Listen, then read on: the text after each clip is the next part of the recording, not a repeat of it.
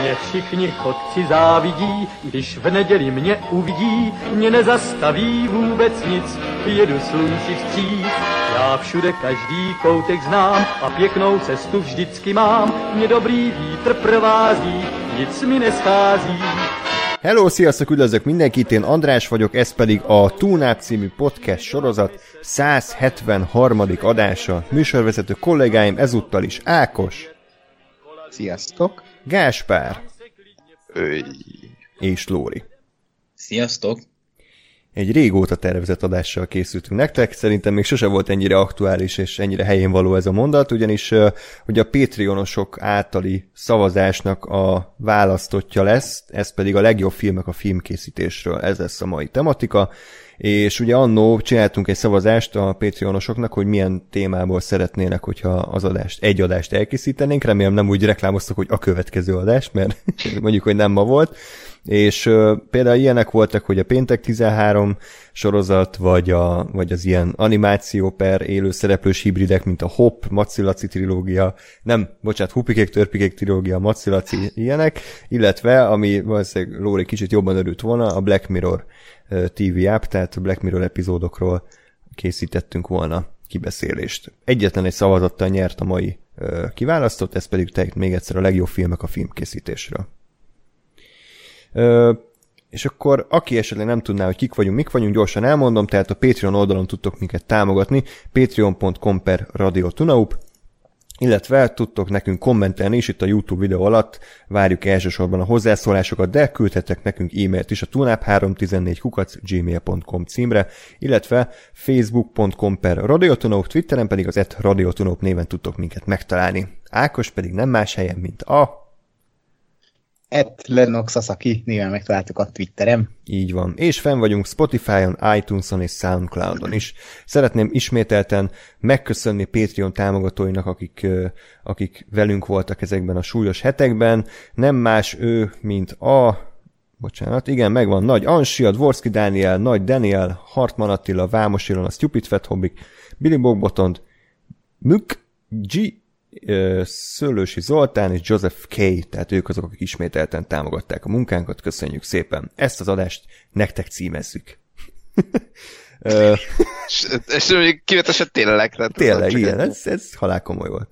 Na, tehát legjobb filmek a filmkészítésről. Amikről szó lesz ma, az a Hugo, az Ének az esőben, Ed Wood, Csapnivaló, angolul Living in Oblivion, adaptáció Isten. és a Rossz Színész Isten. című magyar, magyar, hát ez mi a diákfilm? Rövid, volt, rövid, rövid film. film. Igen.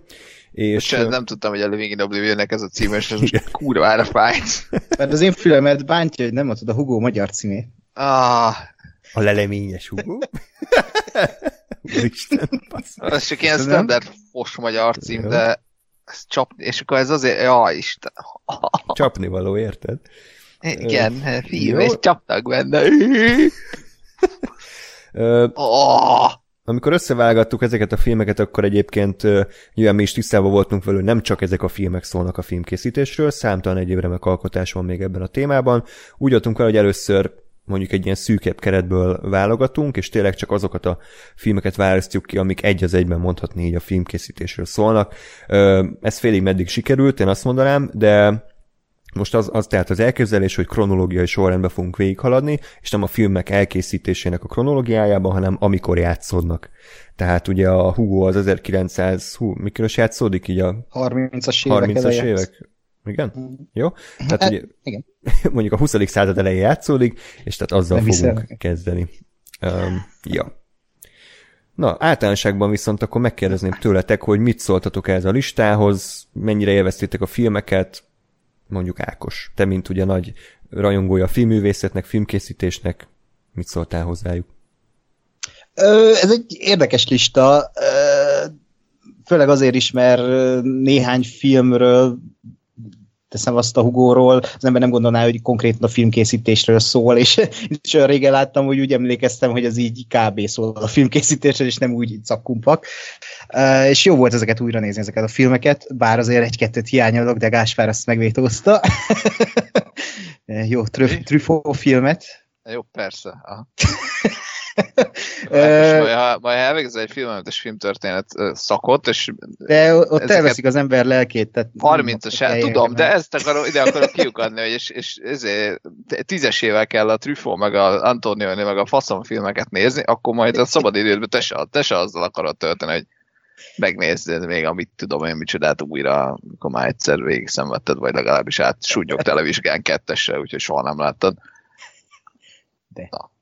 Na, ennek ellenére ez egy tök jó lista, és szerintem tök jó keretbe foglalja ugye a filmkészítés minden aspektusát, és, és van, van egy-kettő olyan film ezek között, amik nagyon szépen bemutatják a, a, a filmkészítést, és van egy-kettő, ami elég őszintén bemutatja a filmkészítést.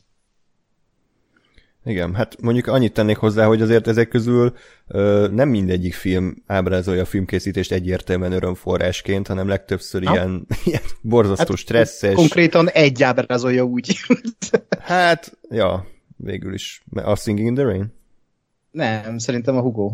Hmm. Az hát, nagyon ne... idealista a Hát de ott is azért ugye igen, a filmkészítés maga igen, de az utóélete az már nem, tehát azért ahol eljutott a Meliész, az ugye, tehát hogy ezért mindegyik kicsit ilyen keserédes, valamelyik kifejezetten ilyen borzasztó élménynek írja le a filmkészítést, úgyhogy ezért is volt érdekes szerintem ez a lista, mert hogy tényleg most nem akarok itt nagyon személyeskedni, de szerintem mind a négyünknek volt már köze filmkészítéshez, kisebb vagy nagyobb formában, és talán minden ilyen tudunk azonosulni ezekkel a filmekben előjövő tematikákkal, úgyhogy ha van kedvetek, akkor lehet személyes sztorikat is majd mondani, hozzáfűzni egy-két alkotáshoz, de lehet általánosságban is beszélni.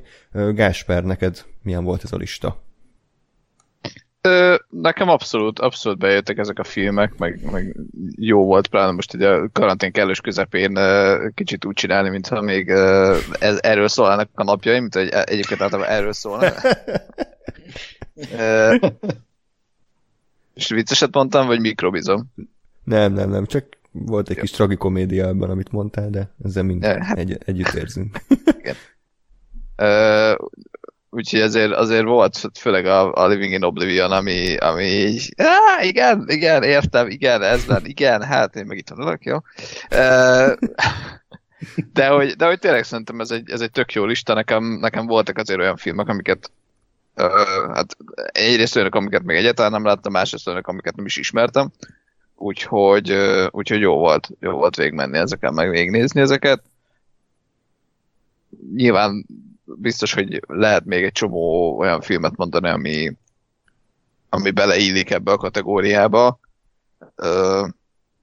Nyugodtan írjátok is meg kommentekbe, hogy vannak ilyenek, nem ígérünk semmit, szokás szerint, de de, de ja, érdekes, érdekes uh, látni ezeket. Uh-huh. Ja. Mondjuk engem még inkább jobban érdekel, hogy, hogy milyen ezek, tehát hogy működnek ezek a filmok olyanoknak, akik nincsenek benne annyira, mint mi, vagy hát, mint én, úgyhogy... úgyhogy majd... meg, meg is kérdezhetjük erről. Így van. Hát működik, tehát el tudom képzelni, hogy ez ilyen meg hát a minimális tapasztalatom is volt, de volt minimális tapasztalatom filmkészítési téren nekem is, úgyhogy... A kamera mindkét oldalán. Így van, így van. Úgyhogy hát nézd, igazából ez teljesen benne van, úgyhogy főleg a, azok a filmek voltak ismerősek ilyen szempontból, amik, amik inkább a megvalósulással foglalkoznak, és azzal, hogy, hogy milyen úton kell járni addig, ameddig el nem készül egy, egy ilyen mozgóképes mű. Úgyhogy ezek, ezekben, ezekből már volt élményem. Hm, jó volt egyébként. Uh-huh. Ja, én is azt kell mondjam, az egyik legerősebb ilyen tematikus adás listát sikerült összeállítanunk, így minőségről beszélek, mert szerintem egy, egy rossz filmet se láthattunk, mindegyik a maga műfajában remek. Ö, és, és tényleg sokféle filmről filmet láthattunk, tehát nagy hollywoodi blockbuster-szerűt, nagyon kis magyar diákfilmet, vagy rövid filmet, akkor izé, amerikai független filmet, tehát hogy csomóféle alkotással gazdagodhattunk, és mondom, mindegyik a maga által felállított ö, ö, tematikát ezt tökéletesen tudja teljesíteni.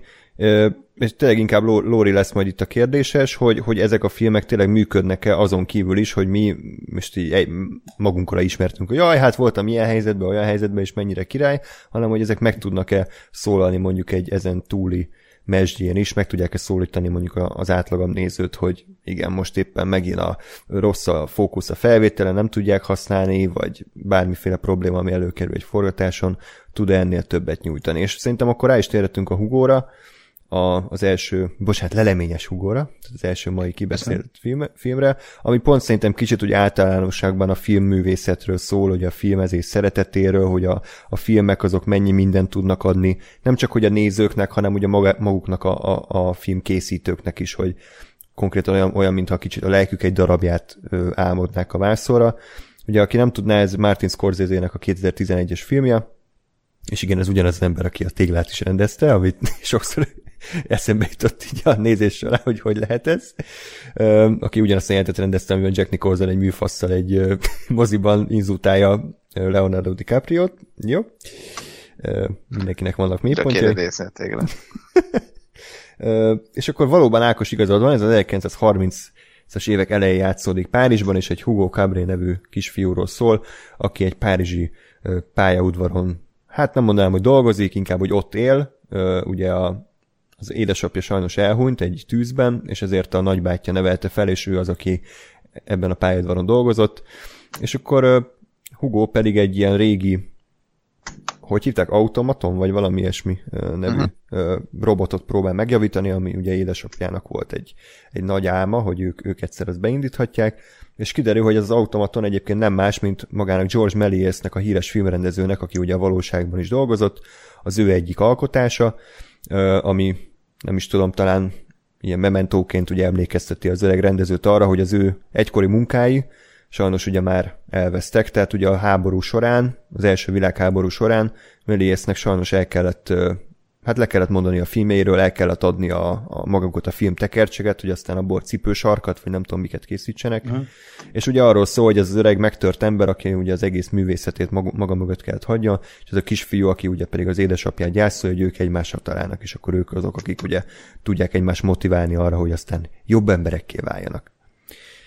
Ez így elmondva szerintem nem rossz, én nekem egyben van a filmmel, aztán gyorsan át, át is adom a szót, hogy nekem a történet az egy kicsit vékonyka, tehát két órára szerintem ez egy nagyon vékony történet, és az egész filmnek egyébként a látványvilága, a hangulata, a zenéje, az, az olyan, mint egy ilyen nagy kalandfilmnek lenne a, a, az esztétikája. És én mindig arra számítok, hogy hú, ránézek a poszterre, meg ránézek a, a, a szereplőkre, meg hogy kirendezte, hogy ez valami nagy kaland lesz, aztán körülbelül arról szól, hogy a pályaudvaron sétálnak, meg szobákba ülnek.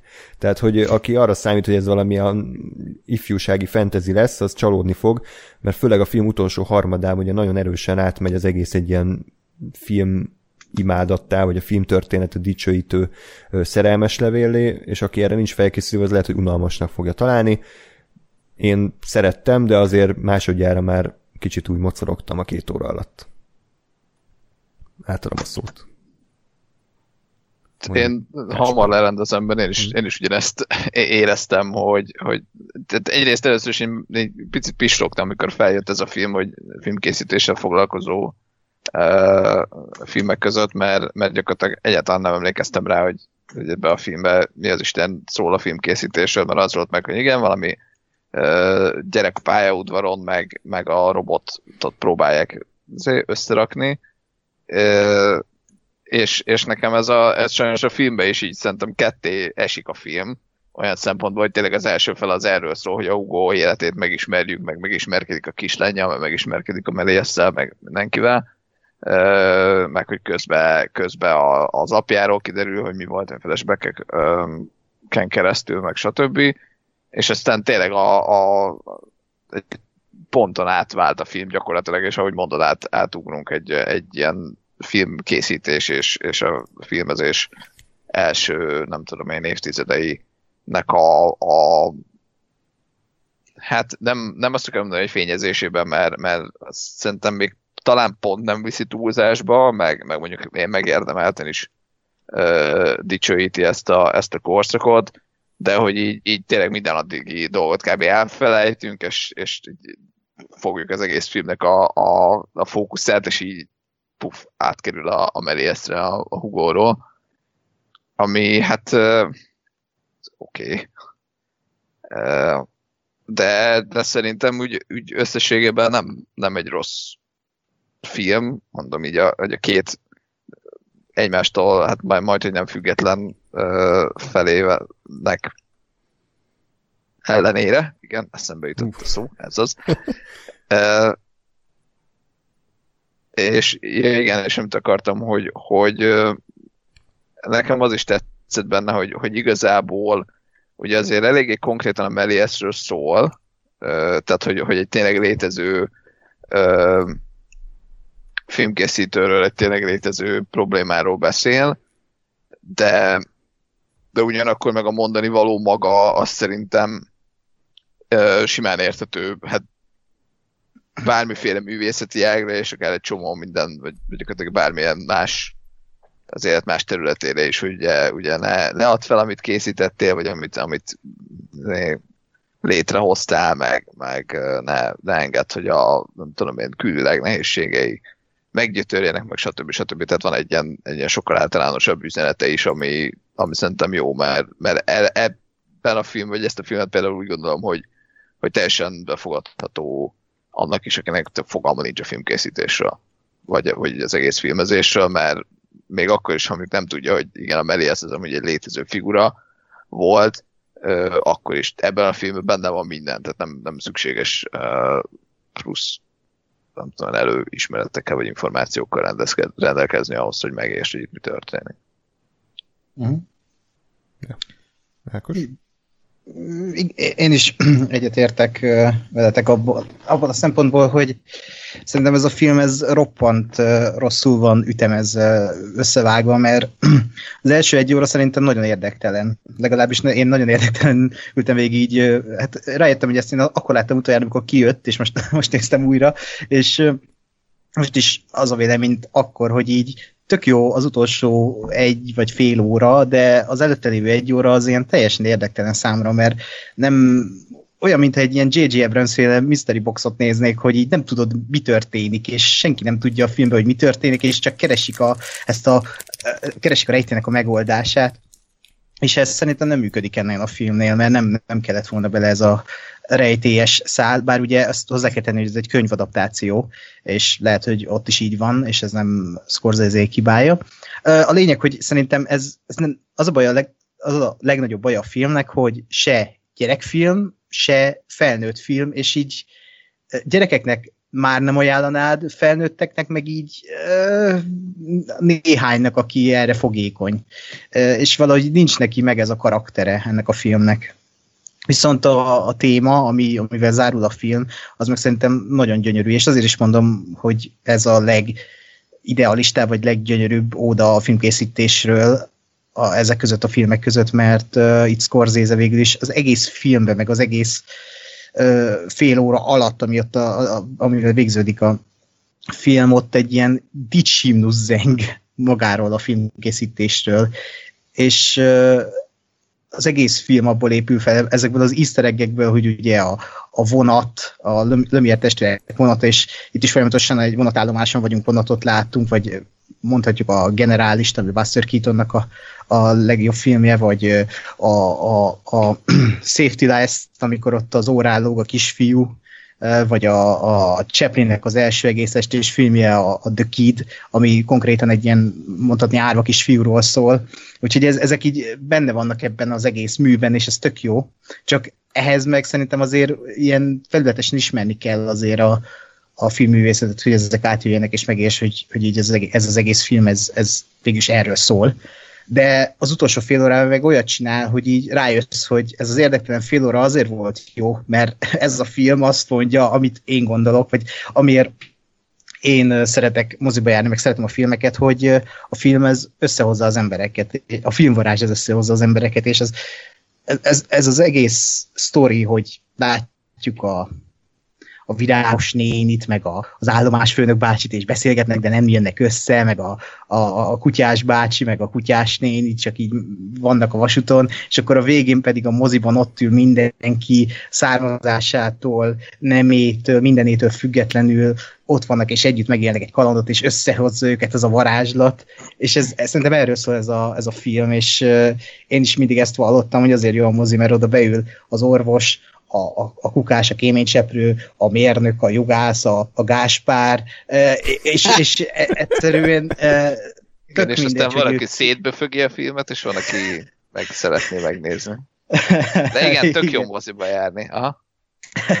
De a lényeg, hogy, hogy azt együtt éljük át azt a történetet, együtt éljük át a varázslatot, és erről szól végtérés a mozi, és én ezért szoktam hangoztatni, hogy a mozi nem azért jó, mert kurva nagy vászon, meg nagyon-nagyon jó hangrendszer, hanem azért, mert ez egy közösségi élmény, és a közösségi élményhez azt társul hozzá, amit ebben a filmben látunk, hogy sok-sok különböző ember, aki a, a, lehet, hogy a film főgonosza, a, a film első felében a Sasha Baron Cohen karaktere, az a film végére ott ül veled a moziban, és együtt ugyanazt az érzést éritek meg, és, és ugyan arról a helyről jöttetek végtére is. És ez szerintem egy nagy gyönyörű ilyen manifestációja az egész filmkészítésnek, és uh, ilyen nagyon gyermeki a hozzáállás a Scorsese-nek, ahogy ezt az egész filmkészítés kezel, és ez szerintem nagyon megható, ahogy egy ilyen keretbe foglalja azt, hogy ő, ő miért szereti a filmeket, és ő miért lett rendező, mert ez, ez átjön ebből a filmből, hogy, hogy a filmnek mekkora ereje van, és, mm. és mikre képes.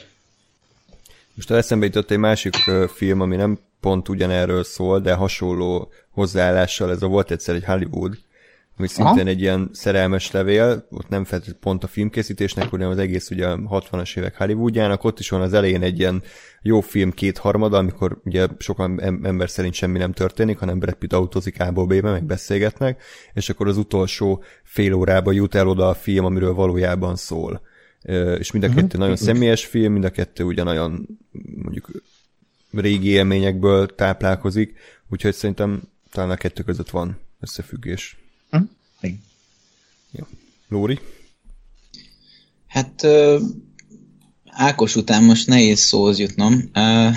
Olyan szíveszólóan beszéltél. Bocs. Ákosból meg ki kell ölni a maradék érzelmeket, és egy ilyen Igen. szívtelen rohadék kritikus legyen. Mint Ákos, beszélj a Rise of Skywalkerről,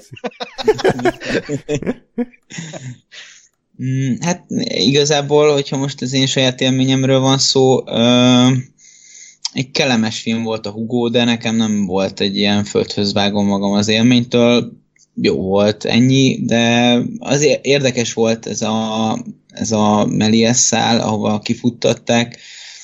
Ö, azt tetszett igazából, a több, a, én ezeket a filmes utalásokat nem értettem, mert ö, Indáig az egyetlen néma film, amit láttam, amiről ma nem lesz szó a Nosferatu. Ugye, tehát én, én például ezeket a filmes utalásokat tekintve, hogy ezeket a filmeket nem láttam, nem érthettem meg, stb. Tehát én nekem csak ez egy ilyen sztori volt egy, egy árva gyerekről. Úgyhogy hát így egynek elment, én, én nehezen tudtam dekódolni a háttérinformációk nélkül.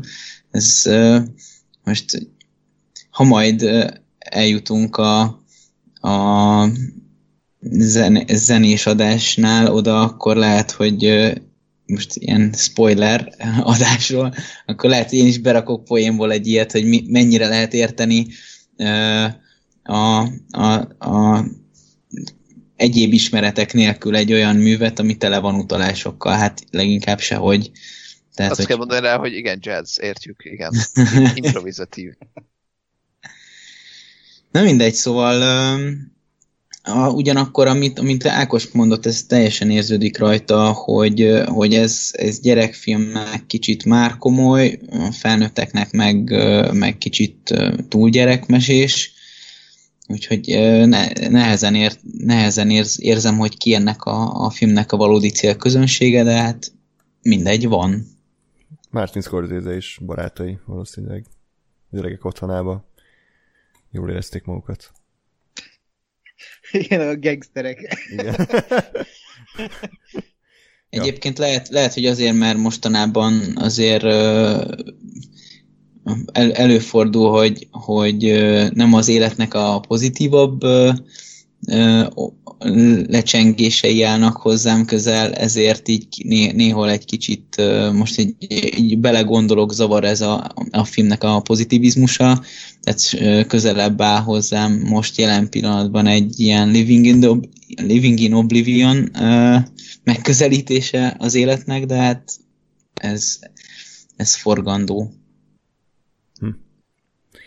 Hm. Jó, hát talán annyiban nem értek egyet vagy hát nem tudom, ez mennyire volt egy ilyen nagy kijelentés, hogy szerintem azért ezek nélkül a filmes utalások nélkül is egyébként érthető a film, tehát nem szükséges, hogy ismert, hogy akkor most, amikor ott lógott a, a, az órán, meg hogy amikor jött a vonat, az most pontosan mit ábrázol, ezek csak apró gegek, e, ezek nélkül hmm. szerintem működik a történet, mert mondom, az annyira vékony, nem, hogy...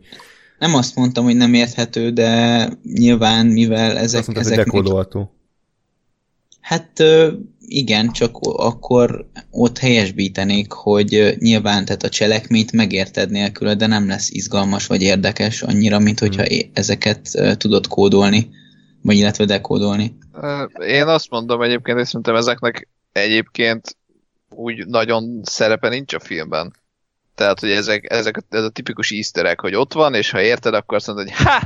És ennyi. Tehát, hogy ezen kívül szerintem tényleg semmit nem tesz hozzá, ez mondjuk én magamból tudok kiindulni, mert, mert én mondjuk valamit elkaptam, tehát a vonatot azt, az, arra azt mondom, hogy ah, igen, nyilván, meg mondjuk benne is van a filmben, de, de mondjuk az órán, órán lúgásban már nem gondoltam bele, ahol ott ismerem a, a, a jelenetet, de, de igazából tehát tök igazán az Ákosnak, hogy igen, az is ott van.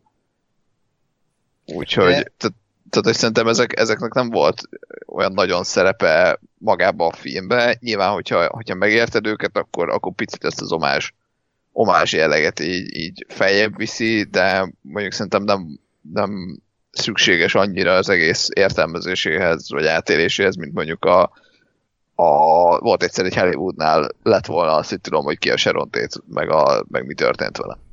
Mert az például egyáltalán nem működik ennél az nélkül.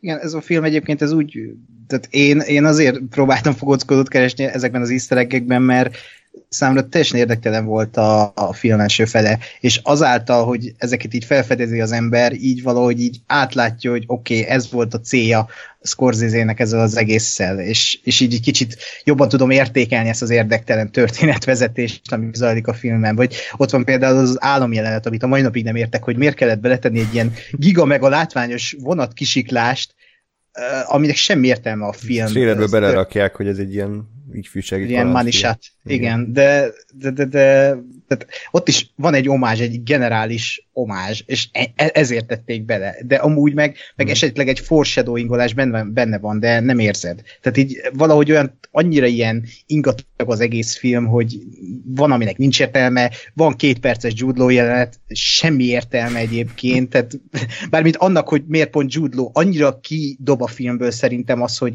ő az apa, és nem egy olyan színész, akit nem ismersz. Szerintem ezek, ezek rossz döntések voltak, legalábbis engem kidobtak, és ezért nagyon-nagyon fura ez a film, de közben meg szeretni lehet, mert nagyon nagy szíve van. Hát azt érezni rajta, hogy a Scorsese gondolom elsősorban az utolsó fél óra miatt csinálta Persze. meg. Tehát letudta az első 90 percet így csukott szemmel a székében alva, és akkor utána felébredt, mert egyébként ott tényleg érezni szerintem, hogy, hogy, hogy arról szól az egész film, csak furcsák tényleg ezek az arányok, hogy 90 percig nem tudjuk, hogy mi van, és akkor az utolsó fél órában meg, meg kiderül. És nekem egyébként tetszett ez a tematika, ez, ez mondom, nektek is átjött, hogy kicsit olyasmi, mint a klasszikus zeneszerzőknek az élete, vagy akár a, a klasszikus magyar irodalomban is vannak ilyen alkotók, akik, akiket abszolút nem ismertek el a saját korukban, és szegényen haltak meg, és azzal a tudattal haltak meg, hogy ők, ők nem vitték semmire, hogy a művük azok nem ragadt meg az emberek szívébe, lelkébe, és ugye kicsit a Méliès is már ilyen állapotban volt a film során, hogy hiába alkotott több mint száz filmet, tette oda szívét, lelkét, egyszerűen, egyszerűen a film az egy mulandó dolog, az egy fizikai celluloid volt akkoriban, és egyszerűen az, az, az, az elveszhet, és akkor ő hiába dolgozott, és, és ő úgy készült a halára, hogy akkor kész, neki teljesen értelmetlen az élete. Például a Mozartnak is ugye ilyen volt sajnos annó a, a, a karrierének a végén, hogy, hogy hát betegen fiatalon halt meg, mm. úgyhogy igazából nem vitte annyira, mint, mint ahogy most ismerünk rá. Én, én nem ezt vettem le, tehát nem vagyok tisztában a, a valójában a Meliesszel, de a film az arról beszél, hogy a háború után megváltozott az emberek ízlése, és már nem voltak arra kíváncsiak, ami őt, amit ő tud csinálni. Tehát előtte azt állítja, tehát azt állítja, hogy a háború változtatott az emberek ízlésén, és emiatt lett hanyagolt. Tehát előtte vélhetőleg kedvelték, és felkapott volt. Ez pedig csak annyi, hogy hát nem, felt, nem feltétlenül lesz mindig sikeres az, amit te tudsz nyújtani, vagy te tudsz csinálni. Hát igen, csak itt konkrétan elveszett minden, amit csinált. Tehát nem az van, hogy, hogy megcsinálta a száz filmét, és aztán már nem nézték többet, ezért otthon porosodott a garázsba, hanem az konkrétan az elveszett, tehát az a cipősarkakba került, és, és hát ez, ez, az, az, az, az azért volt, mert az élet genya, és hogyha ha nincs kereslet a te termékedre, akkor, akkor nem lesz bevételed, és ha nem lesz bevételed, akkor nem tudsz mit enni. Tehát igazából Értem. nem, ez, ne, ez, ez csak így hozta magával a dolgokat, de ez nem azt jelenti, hogy értéktelen volt, amit csinált, csak egyszerűen de... neki is tovább kellett lépnie. És jó, csak, azért. persze, csak könnyű mondani, amikor 30 év munkája így a semmibe vész, tehát hogy le lehet vezetni ezt ilyen pragmatikusan, de itt, itt az emberi sorsa szerintem érdekes volt legalábbis számomra. Hát nyilván, nyilván, csak hogyha ha most nem, nem feltétlenül egy ember sorsán, sorsát érzed mögötte, hanem csak magát a, a gondolatiságot, vagy, a, vagy mondjuk úgy a trendet, hogy akkor simán lehet, hogy, hogy mondjuk eltelik 20 év, és megint az emberek nyitottabbak lesznek arra, hogy, hogy könnyedebb, vagy, vagy ilyenfajta szórakozást válasszanak maguknak. Hát jó, csak mondjuk lehet, hogy a Meli ezt már nem tudom, 20 év múlva, nem tudom, 85 évesen már nem fog tudni filmet csinálni. Ez jogos, csak ugye valahol meg végső soron ide akartam kiukadni, hogy tehát a, a művészet az önmagáért van.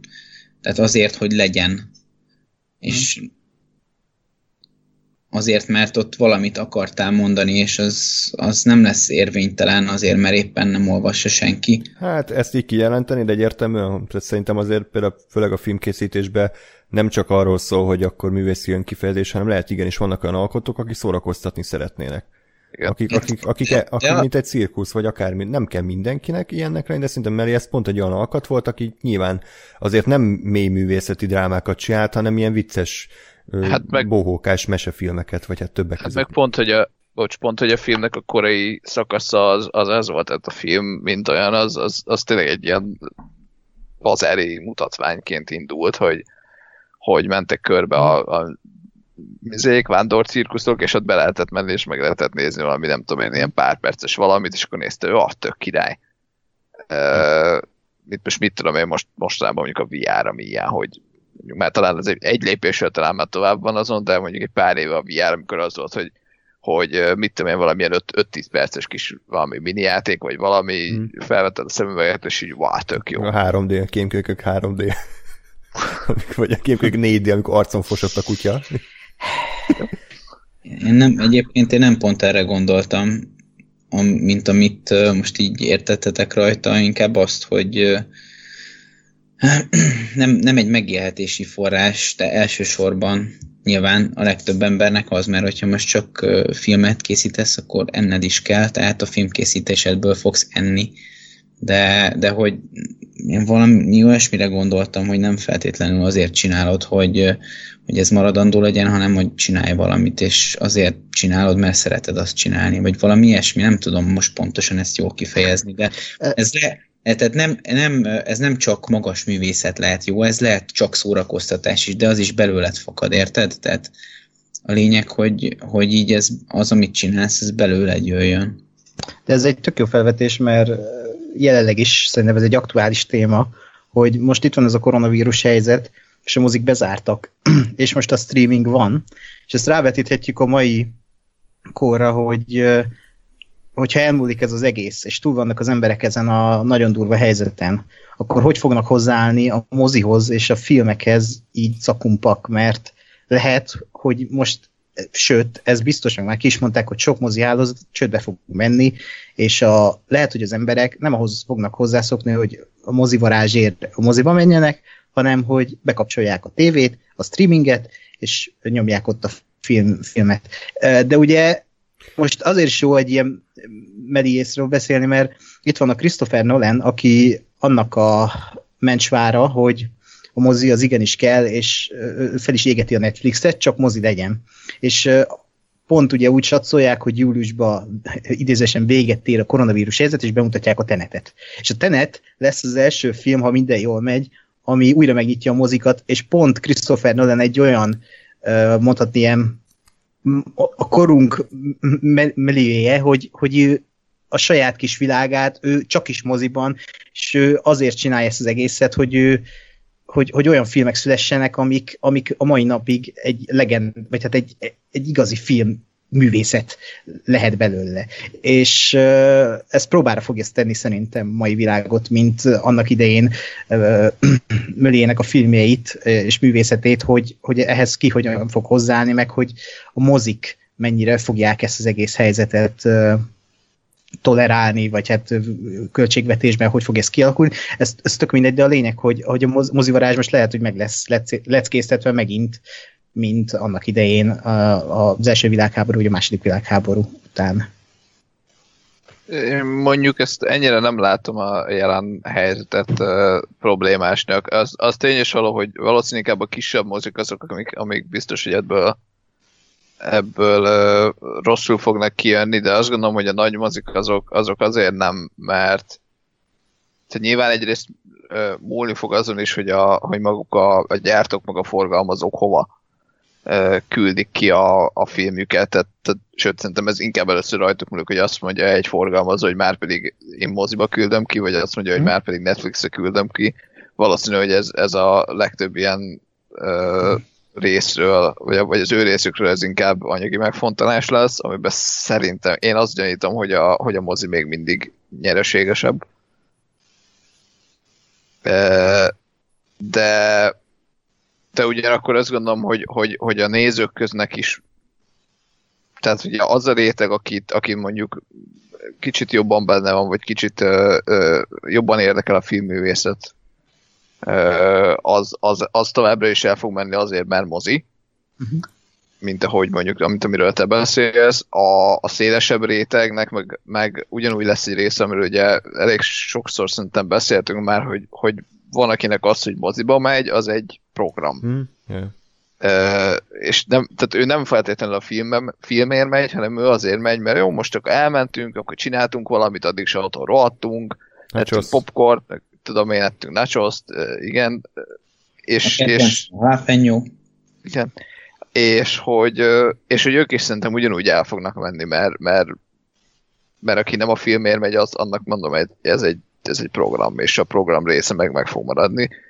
De ezért mondom, hogy valószínűleg a kisebb, meg az ártmozik fogják valószínűleg ezt megszívni, ha, hmm. ha egyáltalán de, de azt gondolom, hogy az egész mozi, mint ilyen, az, az, az nem fog, uh, reálisan nézve nem fog bebukni. Uh-huh. Na, szerintem se, főleg, hogy tényleg túléltük második világháborút, azért bő hat évet szert, szerintem ez a fél év, ez nem, tehát magát az egész mozit nem fogja felborítani, meg tényleg főleg, hogy azért Netflixen nézni filmet teljesen más hangulatú tényleg, mert az ember leállítja, közben megnézi, mi van Facebookon, valahogy úgy tök más tudatállapotban van, mint, mint tényleg egy moziteremben, ahol teljes mértékben a film. Most olyan emberekről beszélek, akik nem telefonoznak közben, de teljes mértékben, hogy a film uralja az embernek a figyelmét. És szerintem erre azért sokan ki vannak éhezve, tehát hogy nem, nem kell ahhoz filmesztétának lenni, meg filmrajongónak, hogy szeres moziba járni. Uh-huh. És azért tényleg a legújabb blockbustereket azt nem otthon a kis laptopodon akarod megnézni jó esetben 720p-be, hanem igenis kell a nagyvászon, igenis kell az a hangulat, kell a közönség, Uh-huh. Úgyhogy én bizakodó vagyok abszolút. Hát azt nem tudom, hogy most például pont például a Corvi mozi az túlélje, a mit tudom én, művész mozi túlélje, akár a Cinema Szerintem City. igen. Szerintem igen, mert mondjuk a Corvin az egy más kérdés, de a művészmozik eleve más kínálattal futottak, mint a multiplexek, és annak meg volt egy saját nézőköre. Én nem hiszem, hogy ez, ez a nézőkör, a, mert ezeket a filmeket nyilván eddig is letölthették, mert hozzá lehet nyújtni innen, onnan, amonnan, de, de ugye ezek általában olyan filmeket játszottak, amiket máshol nem annyira vetítenek, meg, meg nem feltétlenül tudná róluk. És, és szerintem ez a kör ez nem fog kihalni, ez a kör eleve szeret moziba járni, ez a kör szereti ezeket a filmeket, úgyhogy továbbra is el fognak menni ezekre a filmekre. Igen, én sem bocs, amikor a, a kismozikról, akkor nem feltétlenül a, mondjuk a budapesti kismozikról beszéltem, vagy hát a budapesti uh, művészmozikról beszéltem, mert, mert szerintem ott, ott tényleg pont ez hogy azt a nem tudom én, előadásonként öt uh, uh, szemüveges bölcsészt, azt, azt, azt pont ugyanúgy meg fog jelenni a, a vírus után, és, és, és ők, őket életbe fogja tartani, most inkább nem tudom, ilyen globális, vagy talán amerikai viszonylatban gondolom, hogy ami nem ilyen bazi nagy mozi, az, az nem biztos, vagy mondjuk hmm. tényleg pont a Corvin, ami kicsit ugye kettő között van, szerintem. Hát igen. Meglátjuk. És akkor ezzel De... akkor most ott tartunk, hogy nyár közepére itt már lehet moziba járni elvileg, vagy ez csak egy ilyen beslés?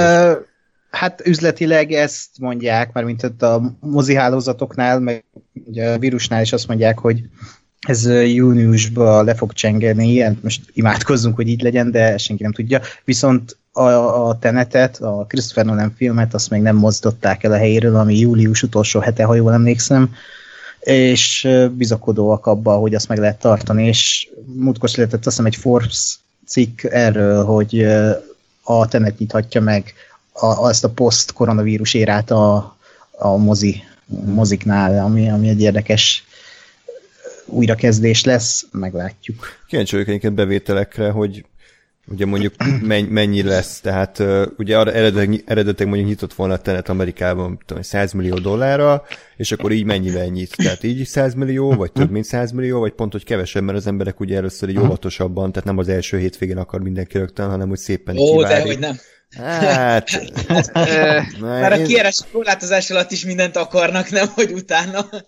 Hát. én, én, én azt gondolom, hogy van logika abban, amit te mondasz, de én azt gondolom, hogy biztos, hogy több, a, több az olyan ember mindenhol, aki, aki ez, tehát abban a pillanatban, hogy, hogy azt mondják, hogy jó, nincs többé kijárási tilalom, és megint a mozik, abban a pillanatban rohanni fog és ugye erre, erre tényleg jó a tenet olyan szempontból, hogy azért, azért az egy, tehát a Christopher Nolan, Christopher Nolan eddigi dolgaiból kiindulva, az, az tényleg egy olyan film, amire el fog menni az is, aki, aki jobban érti, mert, mert az jobban érti, meg el fog menni a, a, a pornép is, mert, mert azért a, nem tudom én, a Dark Knight-okat, meg az Inception meg az ilyeneket ők is, ők is megnézték, és ők is el voltak vele, úgyhogy szerintem az tényleg egy ilyen nagyon széles közönségnek szóló minőségi is, és, és azért vállalható, tehát hogy jó is film.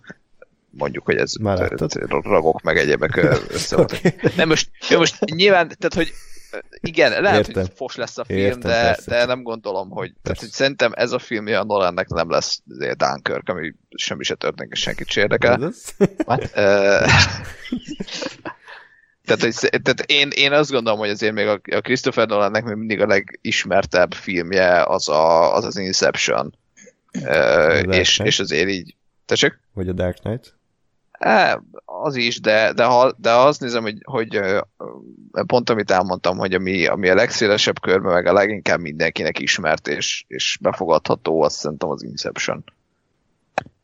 És, és nekem úgy tűnik, hogy, ten, hogy a Tenet azért mondjuk a, a Christopher Nolan életműbe ahhoz áll így kvázi a legközelebb. Most mondom, ez kb. abban az egy teaser trailerből, amit valamikor nem tudom, négy hónapja láttam, de, de hogy így, így én valahol oda pozícionálom, és az meg, az meg teljesen működött, és, és ez meg mai, a mai napig szerintem egy, uh-huh. egy nagyon sokak által ismert és kedvelt film. Jó, én azt tippelem, hogy, hogy egy ilyen középerős nyitó hétvégével fog kezdeni a mozi, és utána nem fognak annyira bezuhanni a nézőszámok, mint ahogy általában. Ugye egy blockbusternél általában úgy, hogy először megnézi mindenki, és a második héten zuhan 50-60 százalékot a, a nézettség. Viszont én azt tippelem, hogy itt, ilyen, itt sokkal kevésbé fog zuhanni, mert így, mert így fokozatosan az emberek mennek. Meglátjuk. Uh-huh. Na, akkor jöjjön a második alkotás, Ének az esőben. Ez ugye 1952-ben készült, musicalnek mondhatnánk? Vagy ilyen... Musical. Hát az a musical, kellek musical úgyhogy igen. Igen, igen, igen, csak most itt megzavart a port.hu, ami zenés vigyátékként jellemzi. A legjobb hivatkozás lapot böngészet szerintem. Uh, úgyhogy Ákos, ha már így kekeckedsz, akkor kérlek foglald össze a film történetét. Hát ez a 20-as évek közepe, ugye? Amikor hát megtörténik kb. az átállás. Yeah. Megtörténik a hangos film és a néma film közötti átállás, és 27, na, akkor 1927-ben játszódik. A néma film és hangos film közötti átállásról szól. Két, vagy hát igazából egy hár, hármas trióról szól, a Lockwoodról, a Cosmóról és Ketiről. A Don Lockwood egy korának legnagyobb néma film sztárja a párjával, aki pedig Lina Lemont, és ők a némafilmes időszakban hatalmas sztárok, de ugye jön az átállás, és aztán uh, számoljuk el azzal, hogy teljesen más játékszabályok vonatkoznak a hangos filmre, mint a néma filmre, és lehet, hogy valaki nem maradt talpon ebben a műfajban.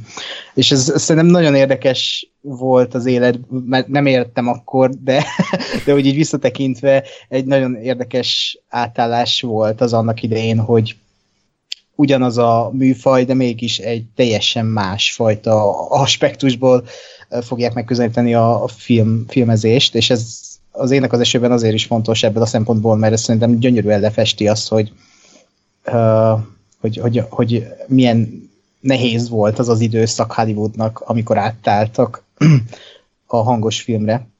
Főleg, ha van egy Lina Lemond, aki, akinek elviselhetetlenül vékony hangja van, és nem illik a filmvászorra hangos filmbe.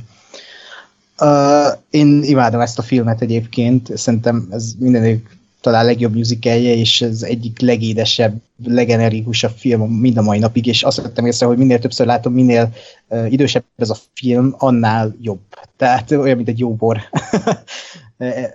és uh, nagyon érdekes abból a szempontból is ez a film, mert amiket az ember olvasgat a, ennek a filmnek a filmkészítéséről, úgy teljesen kontrasztba állítja azt, amit a film átad. Nem tudom, tudjátok de ennek a filmnek a készítése elvileg maga volt a pokol. Igen, én is olvastam és, jó sztorikat. Igen, és Debbie Reynolds ezt nyilatkozta, hogy, hogy életének két pokoljárása volt, a gyerekszülés és a ének az esőben forgatása.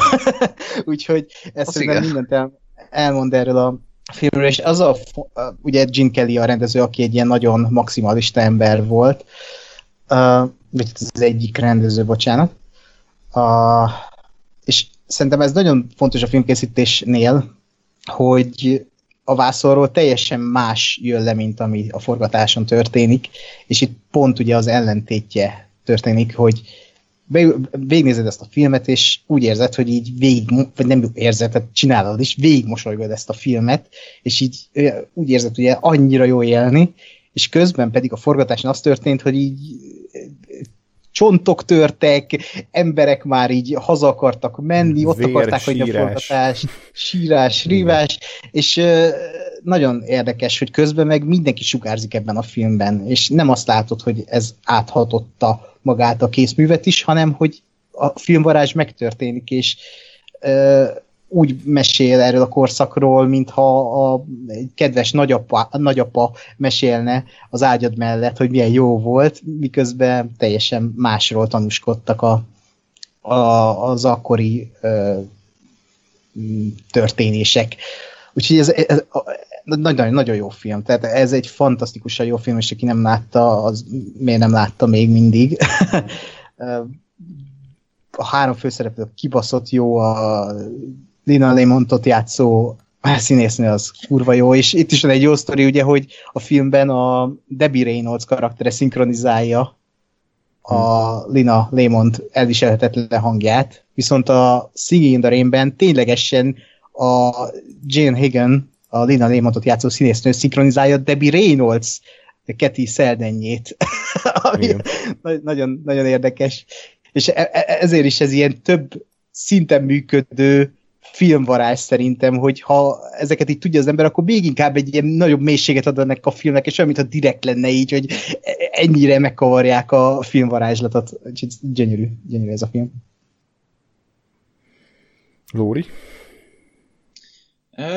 Nekem meglepően pozitív volt ez a film, én őszintén szóval féltem tőle. ez nagyon nincs kedvem. De főleg a, hát most nem fog eszembe jutni a, a fős csávónak a barátja. Kozmó. Igen, a Kozmó, hát ez, ez egy hatalmas karakter. Én végig sírtam rajta. Az egyik kedvenc mondatom, amikor így izé,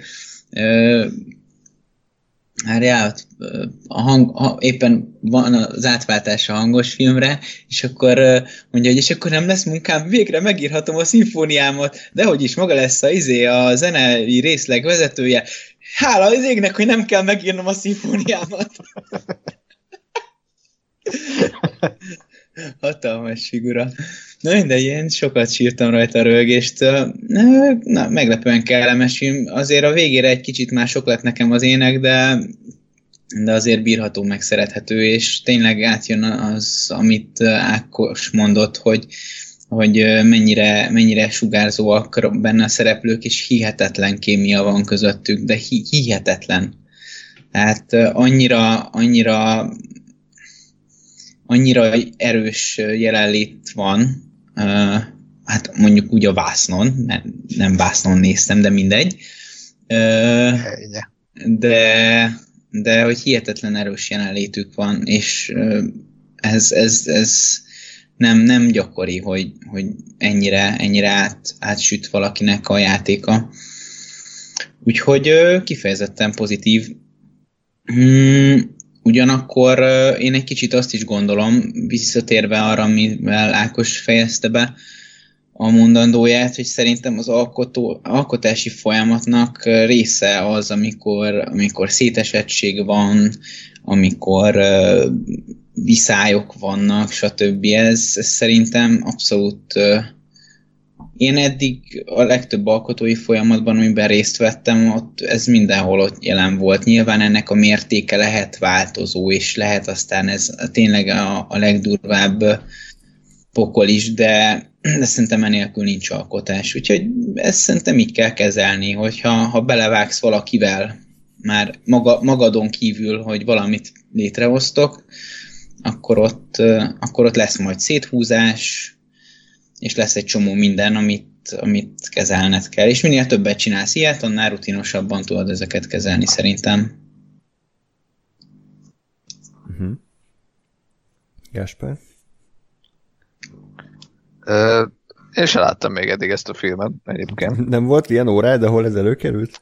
Volt, de ez, ez valamiért azt nem volt. Vagy, vagy ott hmm. már nem, nem néztem ezt már. Mert ott lelketlen emberek tudják, hogy mi a jó film azért. A Tröfó meg a Bergman 20-szor néz meg, de a Singenerint az azt nem. Nem igaz, mert musical kurzusra jártam, és egy csomó musicalt megnéztem. Hát ez nem mondjuk tudom, szomorú, hogy pont ez. De nem tudom, hogy ez, de nem, nem tudom, hogy nem volt-e része, tehát nem jutottunk el, el idáig sztoriba, vagy csak én nem néztem meg. Uh, de hogy de tényleg is egyébként most ettől függetlenül egyébként egy csomó uh, ilyen 30-as, 40-es években készült musical, az kibaszott jó. Uh, nyilván, nyilván megvan mindegyiknek ez a, ez a maga hangulata, uh, ami egy kicsit, kicsit már nem tudom, lehet, hogy, hogy gincses, vagy túl, túl csicsázott, vagy túl édipédi, de, de ettől függetlenül rengeteg sok van, ami, ami iszonyat jól működik. A, most a Fred Astaire meg, hogy hogyan táncol, amire tényleg úgy jöttem, hogy na jó, persze, majd megnézem Fred Astaire, és jó, persze, igen, nagy táncos, és így nézem, hogy bazd mit csinál ez az ember, ti jó Isten. Na, ez volt a zárója. De mert egyébként a Jinker is, is tehát körülbelül ez a, ez a kategória volt, hogy, hogy tényleg elhiszem róla, hogy igen, ezt a csávot mindenki imádja, mert úgy néz ki, úgy mozog, úgy, úgy beszél, úgy énekel, és így, így teljesen, teljesen átadja azt, ami, amiről a karakter szól. Um, és tetszett az is egyébként, hogy, hogy azért az első fel a filmnek az inkább szerintem a, a sztárságról, meg arról szólt, hogy, hogy milyen a film, filmsztároknak, vagy a filmszínészeknek az élete. Ugye ezzel az egész kamuval, hogy amúgy ők nem is egy pár, csak, csak a, a publicitás kedvéért uh, csinálják, vagy hát játsszák el, hogy ők egy pár, de közben ezt ugye a Linolet mond, így igazából nem is érti, és ők tényleg azt hiszi, hogy egy pár, még kicsit nekem lehet, hogy túl sok volt már, de de, de, de jó, értem, és, és ugye aztán, amikor megjelenik tényleg a Keti, meg, meg bejön ez az egész hangos filmes vonal, akkor, akkor egy picit itt is fókuszt vált a film, de mondjuk itt nem annyira élesen megértetetlenül, mint a Hugo-ban. És akkor meg egy picit, picit inkább a, a filmkészítésre egyel, egyel nagyobb e, látószöggel néz rá. E, nekem ami, ami sok volt egyedül az a az, az utolsó nagy uh-huh. uh, yeah. zeneszám, vagy New nem tudom, ez a, a mi ez a Broadway uh-huh. Mindegy, Tudod, tudjuk, miről beszélsz a végén az utolsó New Yorkos négy órás Igen, ami, ami ugye egy, egy tehát ami, ha jól emlékszem, akkor ugye a filmben elkészülő mm. filmnek Igen. egy expozíciója, és így, és így 20 percen, vagy 4 órán keresztül megy tényleg, és így nézem, hogy mi van? Mi az Isten értelme ennek az egésznek? És, és nekem, nekem az nagyon-nagyon hosszú, és, és nagyon-nagyon ilyen, ilyen felesleges volt, hogy nem értem, hogy ez, ez miért van ott, és miért kell oda. Hát mert giganagy, meganagy, több, mint 50 táncos egyszerre, és valami le kellett zárni. Azt amúgy, azt amúgy aláírom, tehát azért, azért és megint, megint zárójelet nyitok, embertelen turva megalomán és jó értelembe vett megalomán és gigantikus dolgok vannak az ilyen musicalekben egyébként, tehát tényleg, tényleg így, így leesik az állat, hogy bazd meg, mi történik itt vizuálisan, meg, uh, és ilyen szempontból persze itt is az volt, tehát amikor a, nem tudom én, 10 méteres uh, sálot lobogatja után, és így nézem, hogy hogy a faszomba csinálták, hogy az ott lobogjon, meg izé, és arra jutottam, hogy van egy kurva nagy ilyen elszívó izé a tetőn, és azt szívja fel a csajnak a sálát, mert hogy ezt máshogy nem, tehát, hogy nem cégéi van, meg nem madzagokkal csinálták, mert azt látom, hogy, hogy nem, és így, az meg. Na, és szóval vannak ilyenek, és, és tényleg ezért is érdemes egyébként egy pár ilyen régebbi műzikát megnézni. De, de hogy, tehát igen, megvoltak ezek a, ezek a pillanatai, oké, okay, csak mondjuk ezt egy fele ilyen hosszú uh, zene betétbe, vagy zene és táncos betétbe is szerintem lehetett volna érzékeltetni, mert, mert mondom, igazából azért esett ki az egészből nekem, mert, mert magához a, ennek a filmnek a történet, amit én néztem, hmm. nem tett hozzá annyit, hogy, hogy így érdekeljen. Ja. De, de ettől eltekintve tök jó, tényleg nagyon jók a, a, a szereplők benne, jó a, a sztori, működik nekem a, a dalok is még vállalhatók voltak, jók voltak, úgyhogy... Hmm. Igen, egyetértek szóval. én is szerintem, hogy ha nem lenne az a negyed óra, vagy az a nem negyed óra lenne, hanem mondjuk 8 perc, akkor ez egy tökéletes film lehetne. Ott szerintem nagyon elment, elmentek egy ilyen megcsináljuk, mert meg tudjuk csinálni, de nem gondoltak bele, hogy dramaturgiában ott annak valójában van-e szerepe. Mert ha belegondolunk, az összes korábbi musical betétnek dramaturgiailag szerepe volt. Tehát, hogy vagy a karaktereket építette, vagy a történetet lendítette előre, vagy csak szimplán ugye rohadt szórakoztató volt, mint, vagy hát mondjuk inkább, hogy őrült volt, mint ez a Make 'em Laugh, de az is mondjuk tartott kb. két percig, és, és, és egy nagyon jó pacingja volt a filmnek, egy nagyon jó tempója volt, és aztán tényleg ott, ott, ott megáll az egész, mint a nyomtak volna egy pauzét, és nem, nem haladunk annyira előre. De attól eltekintve én is nagyon élveztem ezt a filmet, már aztán talán másodjára láttam, mert nekem az én egyik órámon is meg kellett nézni a, az ének és akkor is tetszett, az a jó benne szerintem, hogy ehhez aztán tényleg nem kell nagyon filmes műveltség, mert tök jól elmagyarázza, hogy, hogy mi a probléma azzal, hogyha valaki eddig nem a filmekben szerepelt, és most meg kell szólalnia, és gondolom csomó ilyen valódi egyébként színésznek a problémájára is rákontrázott, aztán volt olyan néma filmsztár, aki alkoholizmus és öngyilkos is lett, tehát azért, azért ez tényleg egy nagyon komoly váltás volt, nem is tudom, hogy a filmművészetben azóta volt-e ilyen mértékű váltás, szerintem nem, ami, ami ennyire egy alkotónak a, a, az identitását megbolygatta volna, és ilyen szempontból azért ez nem egy annyira vidám film, de ugye a végén mégiscsak azt hozzák ki belőle, hogy aki tehetséges és aki érdemes rá, az igenis ugye előre tud lépni. A, a behind the scenes problémák, amiket Ákos említett, azok pedig csak még jobbá teszik ezt a filmet számomra, mm. mert, mert tényleg az van például, hogy a, a Gene Kelly és a Debbie Reynolds, ugye, aki egyébként Kelly Fisher anyja, ez csak egy ilyen blikkes sztori volt, hogy ők ugye a valóságban nem igazán bírták egymást, mert a Debbie Reynolds ő nem egy táncos nő volt, hanem ő egy kezdő színésznő, és hát azért elég durva a követelmények kell, kellett szembenézni, és tényleg sokszor sírásba menekült, meg véresre táncolta a lábát, volt olyan, hogy az ongora alól kellett kiszedni a Fred Esthernek, mert, mert egyszerűen nem, nem tudta tovább csinálni a, a, a jelenetet. És ugye milyen érdekes, a film is arról szól egyébként, hogy a, a hogy hívják a főszereplőt? Don Lockwood a Lockwood, meg ugye a, a női partnere, a Lina, hogy ők, ők meg nincsenek jó, jóba egymással, viszont a külvilág számára azt kell mutatniuk, hogy de ők már pedig szeretik egymást. Tehát, hogy igazából ez a legmetább film az adaptáció mellett, ami igazából úgy szól önmagáról, hogy nem akart önmagáról szólnia.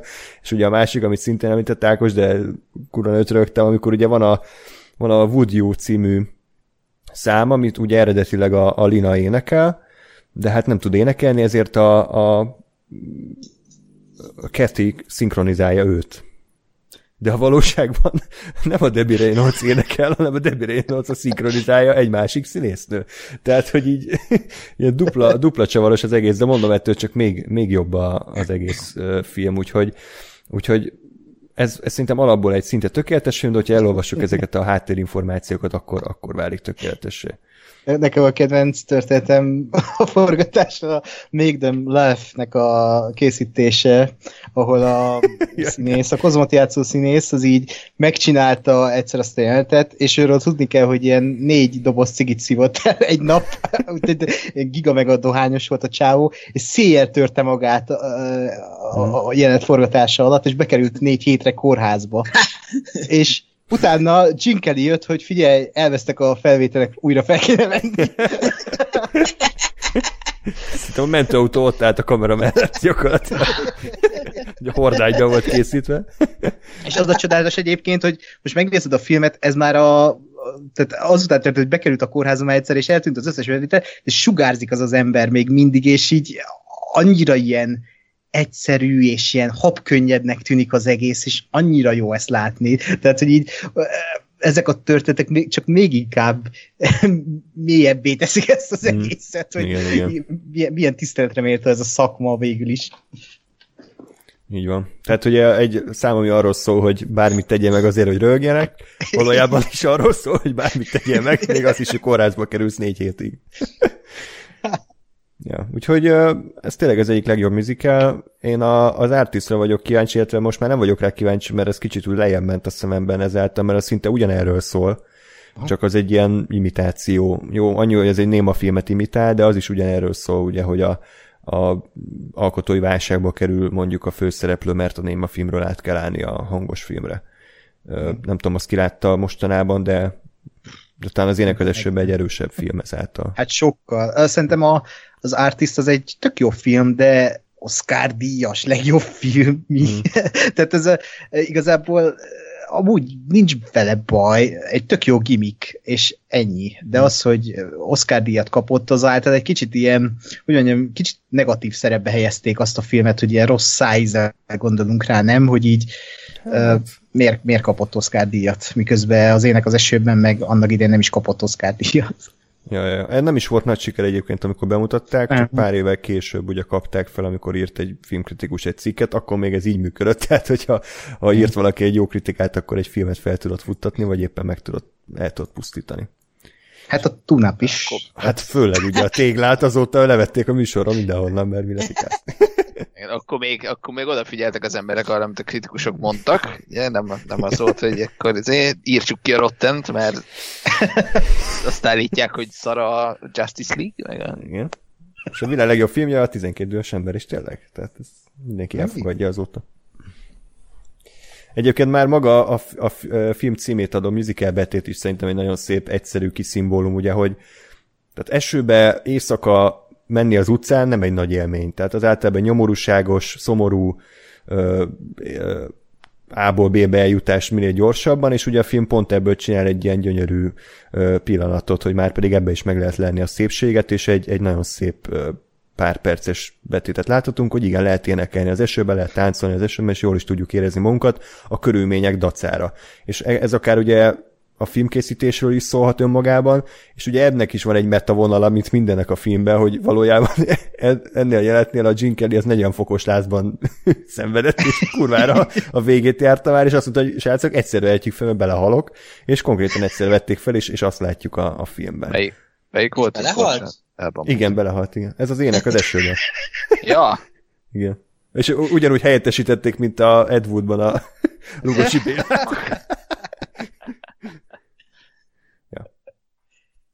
Jó. De egy, egyébként azt láttátok azt a videót, van, vannak ezek, amikor leveszik a zenét a filmből, és hogy milyen lenne realisztikusan a filmjelenet, és ebből is jártak egy ilyet, hogy így levették a zenét, és csak az eső hangot, meg a, ahogy belelép a pocsajába az a hang van, meg közben ilyen uh, dudorátszás, így la la la la és kurva kínos, igen. Kurva kínos, igen. Ja. És megjelenik a rendőr, érted, hogy miért jelenik. Igen, persze. Hát ugyanilyen a, a kedvencem a Star Wars a Star Wars, igen. igen. a New Hope-nak a vége a, a diátadás, hogy síri csend van, és igen, meg a könyv, igen, fingalak, meg ahogy a Ártudító így ilyen nyikorogva egy helybe sétál. igen, hát a filmzene az, az valóban egy nagyon, nagyon fontos része az alkotásnak. Jó, még valami, vagy mehetünk tovább? Mehetünk. Jó van. Evezzünk tovább az idő folyamán. A következő alkotás az Ed Wood, ami ugye 1994-ben készült, Tim Burton talán egyik, hanem a legjobb filmje, és egy valóságban is élő Edward D. Wood Jr. rendezőnek a életét dolgozza fel, vagy annak egy szakaszát. Egyébként a forgatókönyvírókat is érdemes megjegyezni, mert nagyon jó filmeket írtak még, például a Larry Flintet, Ember a Holdont, vagy ugye nemrég a Dolomite-ot, tehát ők szeret, szeretik az ilyen jó kis életrajzi filmeket írni, és szerintem ez egy fantasztikus forgatókönyv. Ugye Ed Woodról azt kell tudni, hogy hát sokan a világ legrosszabb rendezőjének tartják, ugye olyan filmekkel a háta mögött, mint a Bride of the Monster, 9-es terv a világűrből, Glen Orglanda, és még sok más egyéb. Amit látunk az Ed Woodban, az azért nem, nyilván nem teljesen a valóság, jó pár fikciós elem van benne, de szerintem nagyon jól látott a, azt a fajta mentalitást, ami, ami az Ed Woodot, mint karaktert jellemezte. És ugye talán ez a film leg, szó leginkább egyértelműen az önkifejezésről, az, hogy amit te jónak tartasz, az, ami benned van, az, ami, a, amit te őszintén el tudsz mesélni, és amit őszintén vászorra szeretnél ábodni, akkor azt, azt, azt kompromisszumok nélkül próbáld megvalósítani, még akkor is, az egy akár szar lesz, ettől függetlenül csináljad, és, és meg fogod találni azt a, azt a néző aki, akik erre vevők. Most ugye erre nagyon jó reflektál a Disaster Artist, meg a, a Tommy Wiseau-nak a, a Room című filmje, ami kicsit hasonló utat járt be, csak szerintem az Ed Wood azért sokkal jobb film, mint a, a Disaster Artist. Ugye fantasztikus a képi világ, az 50-es éveknek a fekete-fehér ö, hangulatát tök, tök jó hozza. Johnny Depp jó látni, hogy Johnny Depp az ugye annó színész volt, nem csak különböző kalapokat hordó ember.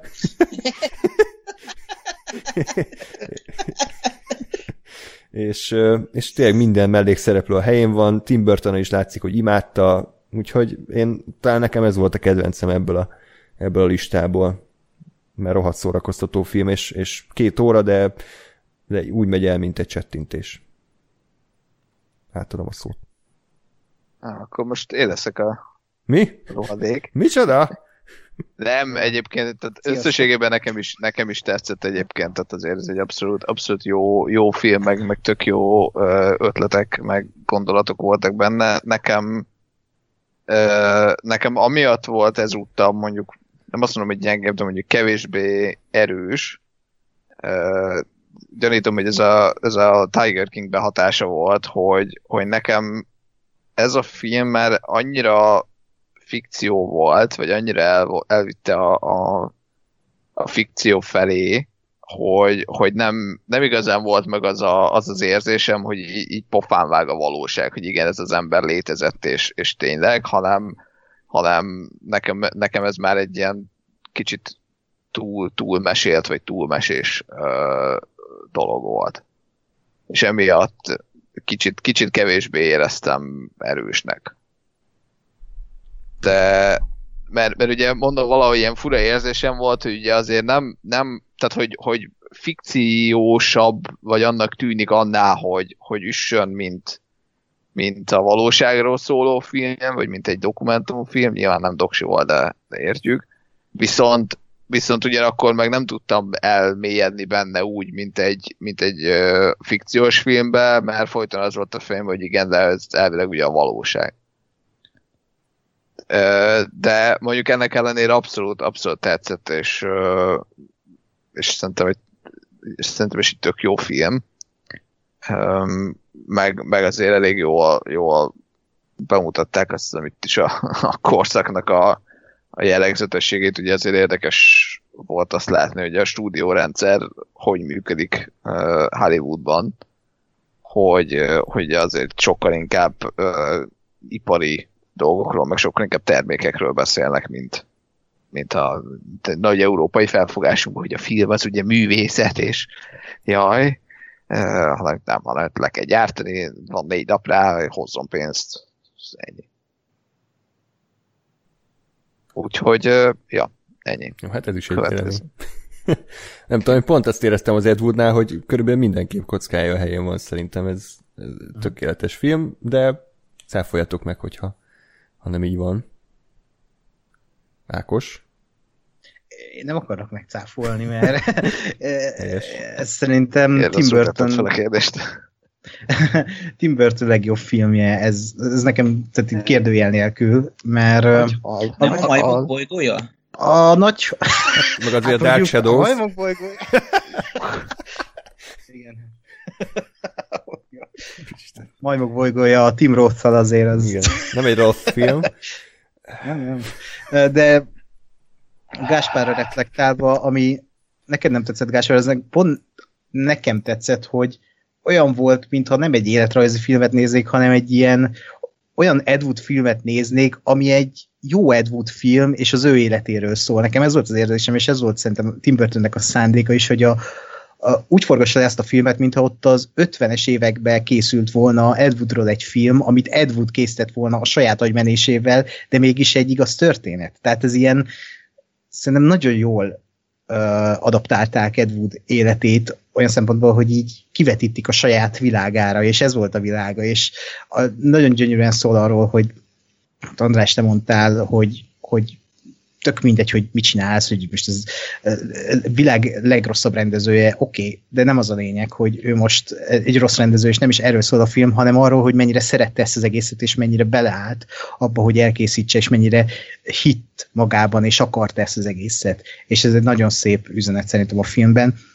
Emellett meg nagyon tetszik a filmben, hogy tényleg úgy van elkészíteni, mint egy 50-es évbeli film, tehát ha meghallgatjátok a filmet, akkor mintha csak nem, nem lennének zörejek a háttérben, mindig csak a beszédet hallani, és olyan, mint egy ilyen steril szobában beszélnek végig, mint, a, mint egy 50-es évekbeli filmnél, és ez nagyon-nagyon jó húzás Meg volt. a világítás is sokszor olyan túl Meg a világítás, ez a kontrasztos, mm. igen, igen, ez a kontrasztos, túl dramatizált, nagyon erős igen. árnyék uh, háttérben, nagyon, nagyon jó az egész, és Johnny Depp szerintem élete egyik legjobb alakítását nyújta, nyújtja. Martin Landau, Fú, mint Lugosi Bill, az meg szerintem hidegrázossal jó. Tehát, Pull the string! Pull the string! Minden nap erre kelek. Ez nem egy, nem egy rossz ébresztő egyébként. Igen, igen. Biver! Take care! Igen. És a gulás is előkerült természetesen. Igen. Csoda? Hát a gulás. Ja.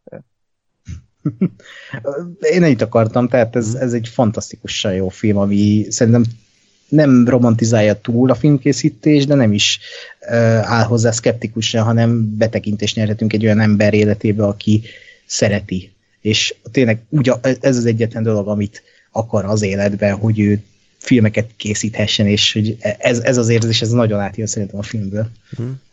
Meg hát az a poén az zseniális, amikor megkérdezik az operatőrt, hogy melyik színű ruhát ajánlja a fekete-fehér filmben, és akkor azt mondja, hogy ő nem tudja, mert színvak. Tehát ez, ez kétszeresen is jó poén egyrészt, hogy színvak az operatőr, másrészt meg, hogy a fekete-fehér filmben ugye a, a színekről kérdezik, tehát zseniális. Igen, igen. Az, az, az, az, ott én is sikítottam, tehát az, az egy gyönyörű, gyönyörű, nagyon-nagyon sok létű, nagyon-nagyon metapoén, az, az Hát igen. Ja. Lóri?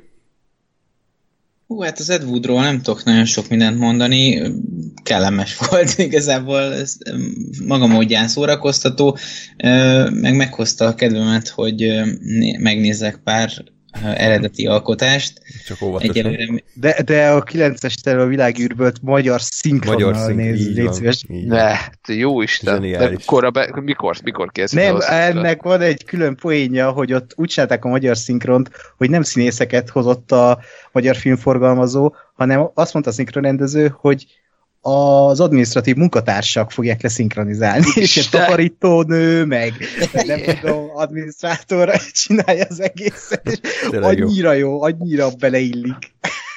Legjobb szinkronrendezői döntés. Hát pár éves szerintem, amikor megjelent Magyarországon Blu-ray-en, vagy DVD-n, akkor, akkor Kétszer hét körül ah, talán. Ja, ja. Én, jó, tehát, jó, nem, azért kérdezem, tehát ugye mert nyilván, hogyha, hogyha ez most így az elmúlt, nem tudom én, 20-30 évben történt, akkor ez már egy olyan döntés volt, hogy oké, okay, a, a világ legrosszabb filmjét, vagy, a, vagy az egyik legrosszabbat, hogy azért rumot se felejtsük el, azt, azt hogyan lehet a, a kellő trash szinten tartani. Igen, így. És ilyen, ilyen szempontból ez nem egy rossz döntés. De ezért kérdeztem, mert ha ezt mondjuk tényleg mitől 60 vagy 70-ben azért, azért csinálták, mert, mert nem tudom én, költséghatékonyság, és nem egy ilyen kvázi bűvészi ö, döntés volt, akkor az egy, ez egy elég úristen. A Roomban ki lenne a szinkronhangja a Tomi Vizónak? Én a Galla Miklós esetleg beajánlanám, hogy Dolák Sali Robertet esetleg. Nagy Ferró. Hát ugye Pista bácsi a postás szerintem. Ö, jó, nem tudom, ki beszélt. Ja, Lóri. Én, de hát nagyon sok mindent nem tudok hozzáfűzni az Ed Woodhoz. Uh-huh. Jó. Hát oké, okay, tehát ez egy kellemes film volt. Oké, okay, uh, felírtam pedig valami. Ja igen, hogy, hogy uh, hallgattam egy remek podcastot az elmúlt időszakban, nem tudom, hallottál róla Ákos popkultúra, és, és ez, ez, a film jutott kicsit eszembe. És az a baj, az a baj, hogy még az Ákos nem hajlandó részt venni a Westworld adásokban, addig nem promózzuk az ő ilyen side, side project uh, izéit. Ez még nincs benne a szerződésemben. Ugye ezt majd, de ez de, de, már beleírtam. Úgyhogy ezt... Uh, ja, egy oldalról módosítható egyébként, azt nem olvastad el? Alá viszont az aláírásomat. Ezt sajnos meg ki kell vágni az adásból, de, de folytassuk. Nem, én felül tudok emelkedni ezeken a kicsinyes dolgokon, én én ennek ellenére promózom Ákosnak a munkáját, hogy ő Én szarik a Westworld. Legyen szíves, legyen szíves mindenki, aki hallgatja Westworld az esélyünket, az felmenni Ákos Twitterére, és hashtag Ákos to Westworld én, én, uh, üzeneteket hagyni neki napi gyakorisággal. Köszönöm. Én, én, csak most belegondolva azért, azért vagyok egy kicsit dühös a, gás, a Gáspára, az, az Ákos. Arra is? Miért rá? A Gáspára is, de az, az, az, az már... De az, az már régóta így van. az Ákosra azért vagyok egy kicsit dühös, mert uh, a popkultúrába egyből sikerült a moderászistit leszerveznie, de bezzeg a VLF-be. Hát, az úgy volt. Úgyhogy bekaphatod, tehát valójában te nem akartad, hogy oda jöjjön. Nekem több pénzem van, mint a túnápnak, csak ennyi. Nem, de úgyis. Még még itt valaki komolyan veszi. Tudnátok, nincs is pénze. Semmi. Akkor miről szól ez az adás? Patreon támogató. Mindegy. Arról, hogy hány, hány fake accountot tudtuk létrehozni, ja. és Igen. megszavazni Hogy valamit, forgattuk a pénzt. Igen. Nullát. Na mindegy, szóval hall- hallottam egy tök jó interjút Madarász Istivel, itt volt egy vágás, egy, egy, egy podcastben, amiben ugye arról beszélt, hogy, a, hogy őt az csapta földhöz igazából, de javítson ki valaki, hogyha tévednék, hogy, hogy az volt a szomorú, hogy maga a filmkészítés során kb. 20% az, ami, ami őt igazán érdekli, és ami arról szól, hogy akkor a filmet megcsináljuk. És a maradék 80% pedig bürokrácia, küzdelem, pénzszerzés, kompromisszumok, és szerintem az Edward ezt tök jól ábrázolta, hogy, hogy ő akkor volt igazán boldog, és akkor volt igazán elemében, amikor forgathat. Jó, lehet, hogy éppen levállalta a színész a fél díszletet, és egyszer veszük fel, mert jó az úgy, de attól még, attól még ő ezt, ez, ezekért a pillanatokért ér, és, és erre született, és az összes többi szarakodás, hogy akkor most melyik baptista egyháztól szerez pénzt, vagy melyik húsfeldolgozó üzem, üzemtől, az ugye, a, a, ami az életének a mondjuk 90%-át kiteszi, és, és hát igen, ez, ez szomorú, amikor egy alkotó mondjuk nem, nem áll be a sorba, és nem áll be, mit tudom én, tévésorozat epizódokat rendezni, vagy reklámokat rendezni, hanem próbálja a saját maga nótáját fújni, és a saját maga által írt, vagy akár az ő fejéből kipattant forgatókönyveket megvalósítani, sokkal nehezebb dolga van, és mondom, az Edward jutott eszembe a podcast kapcsán, aminek ugye most már nem mondjuk ki többet a nevét. Ez még, a, ez még podcastnek Ez van? a, ez a Indexnek volt egy interjúja. Ez az IGN, IGN IGN, elkezdett igen. podcastelni. Igen. Egyébként folytatva amit nem András, tudtam, de ezt is tudom. Bocsánat. Igen. folytatva András gondolatmenetét szerintem ez így teljesen normális, tehát hogyha most veszem a veszem a, az én tapasztalataimat a, a zenekarozással, hát én például a dalszerzés részt szerettem a legjobban, de általában a dalszerzés rész az ugyanúgy egy alacsony százaléka volt a munkásságunknak, és hát ez, ez egy ilyen történet. Tehát, hogyha most mondjuk veszem azt, hogy valaki, valaki meg mondjuk azért van oda, hogy de tök mindegy, mondhatunk más részt is, de maradhatunk a dalszerzésnél is. De egy csomó részben unalmas dolgokat csinálsz, mondjuk gyakorolsz, hogy aztán tud- tudjál inspirálódni, és így tovább, és így tovább. és egy csomó olyan része van egy, egy, egy ilyen művészeti pályának, ami nem feltétlenül arról szól, hogy ez izgalmas, és akkor én még nem is csináltam mindent. Tehát, hogyha én például veszem azt a, do- azt a dolgokat, amit én tudok a dobolásról, akkor egy csomó olyan dolgot, ami, ami ilyen irgalmatlanul száraz tudás szerintem, azt nem is tudok egyáltalán például, hogy ö, ö, tehát, hogy, Hogy, hogy, hogy kell négy negyedre dobolni. ha? Nem, hanem hogy hogyan tudsz, Most hogy kell tartani megint. vagy hogy, tehát, hogy, hogy, hogy hogyan tudsz eljutni oda, hogy legyen egy saját hangzásod, melyik ö, fának milyen hangzása van, milyen, milyen bőrt szeretnél használni, hogyan hangolsz, milyen mikrofonjaid lesznek, és így tovább, és így tovább. Na, hát ehhez én mind se hülye vagyok, mert nem foglalkoztam még vele. De hogy ez Dori, is mind a rész. Az a lényeg, hogy, hogy ö, pentatonba kell maradni, mert akkor, akkor nem számítanak a fák. Jó. Ez egy, eh, Andris nem mondtam hülyeséget, ugye? Nem.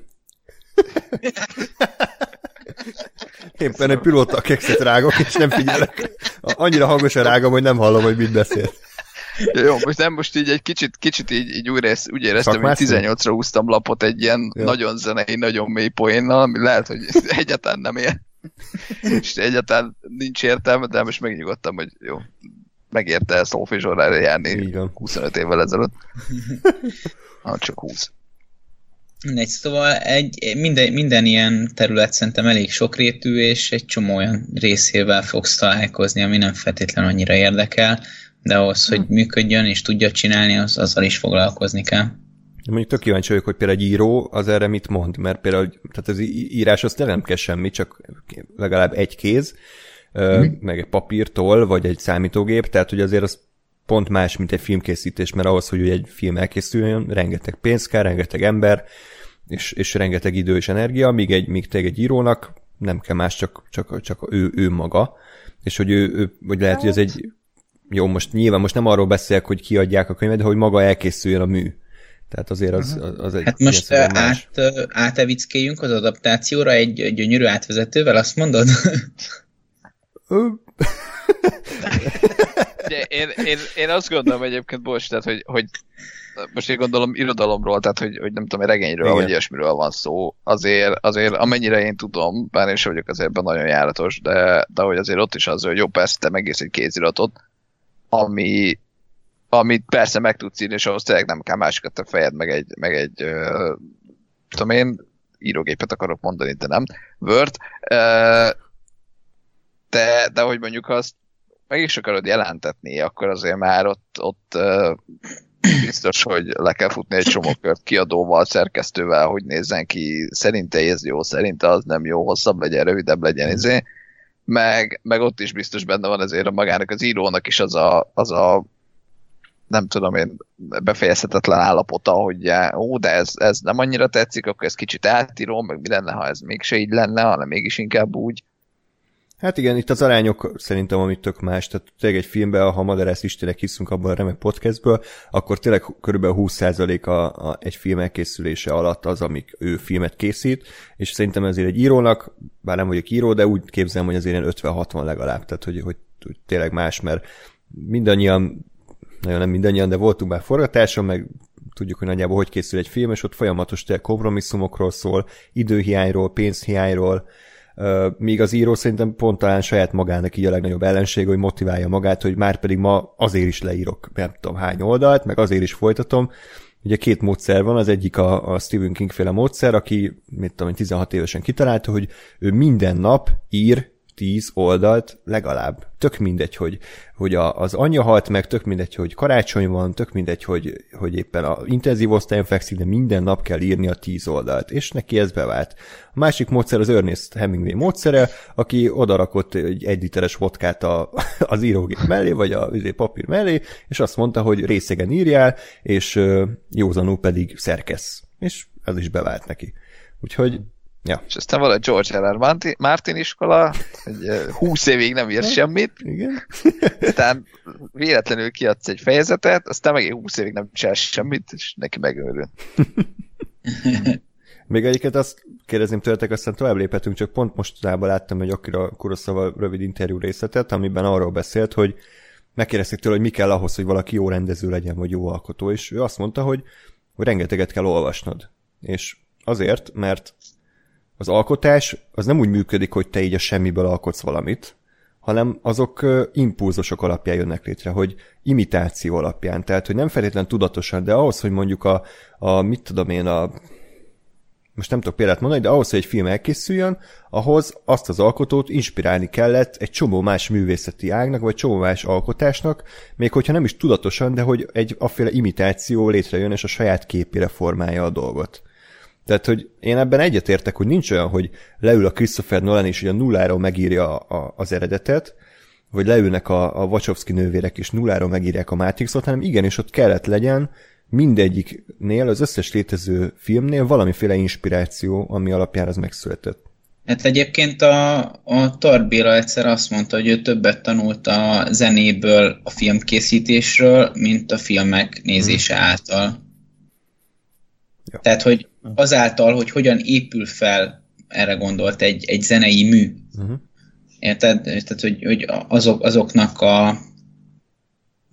a részei, nem, nem, nem tudom kifejezni magam normálisan, de értitek, hogy miről beszélek? Nem. Most nem baj. Most hagytam egy... Én nem értek a zenéhez, de... Jó, hát, Hány fűzenés adást csináltunk?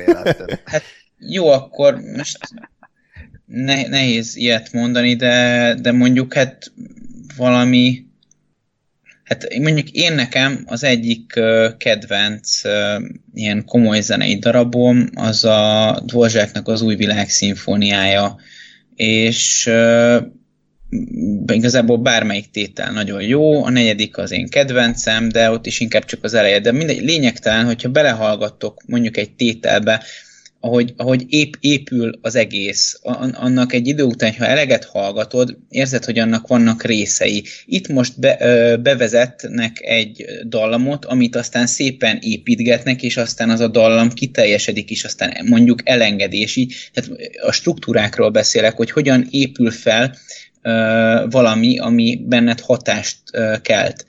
Ugye ezt a zenében nagyon jól lehet nyomon követni, mert viszonylag egyszerűek maguk az eszközök, ahogyan ez történik, vagy, vagy már nagyon ki, ki, ki, na, kikristályosodott a, a, az a módszer, ahogyan el lehet érni hatást, bármit szomorút, vidámat, bármit, de hogy a hatást hogyan tudod elérni.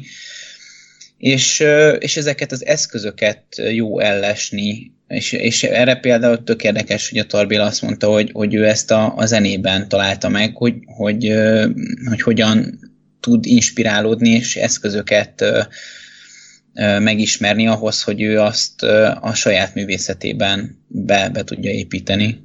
Tehát ez olyan, mint a karatekölyökben, amikor Miyagi a festésen keresztül tanítja meg a karatekölyököt arra, hogy hogyan is kell karatézni. De ez most viccen kívül, tehát ez tök érdekes, hogy vannak különböző módszerek minden egyes művészetben, szakmában, harctűsban, akármi, ami alapján el lehet sajátítani azt a bizonyos dolgot, és tehát az a jó, hogy minden ember más, tehát Tarbélát akkor a, úgymond a zene építette fel, mint filmrendezőt.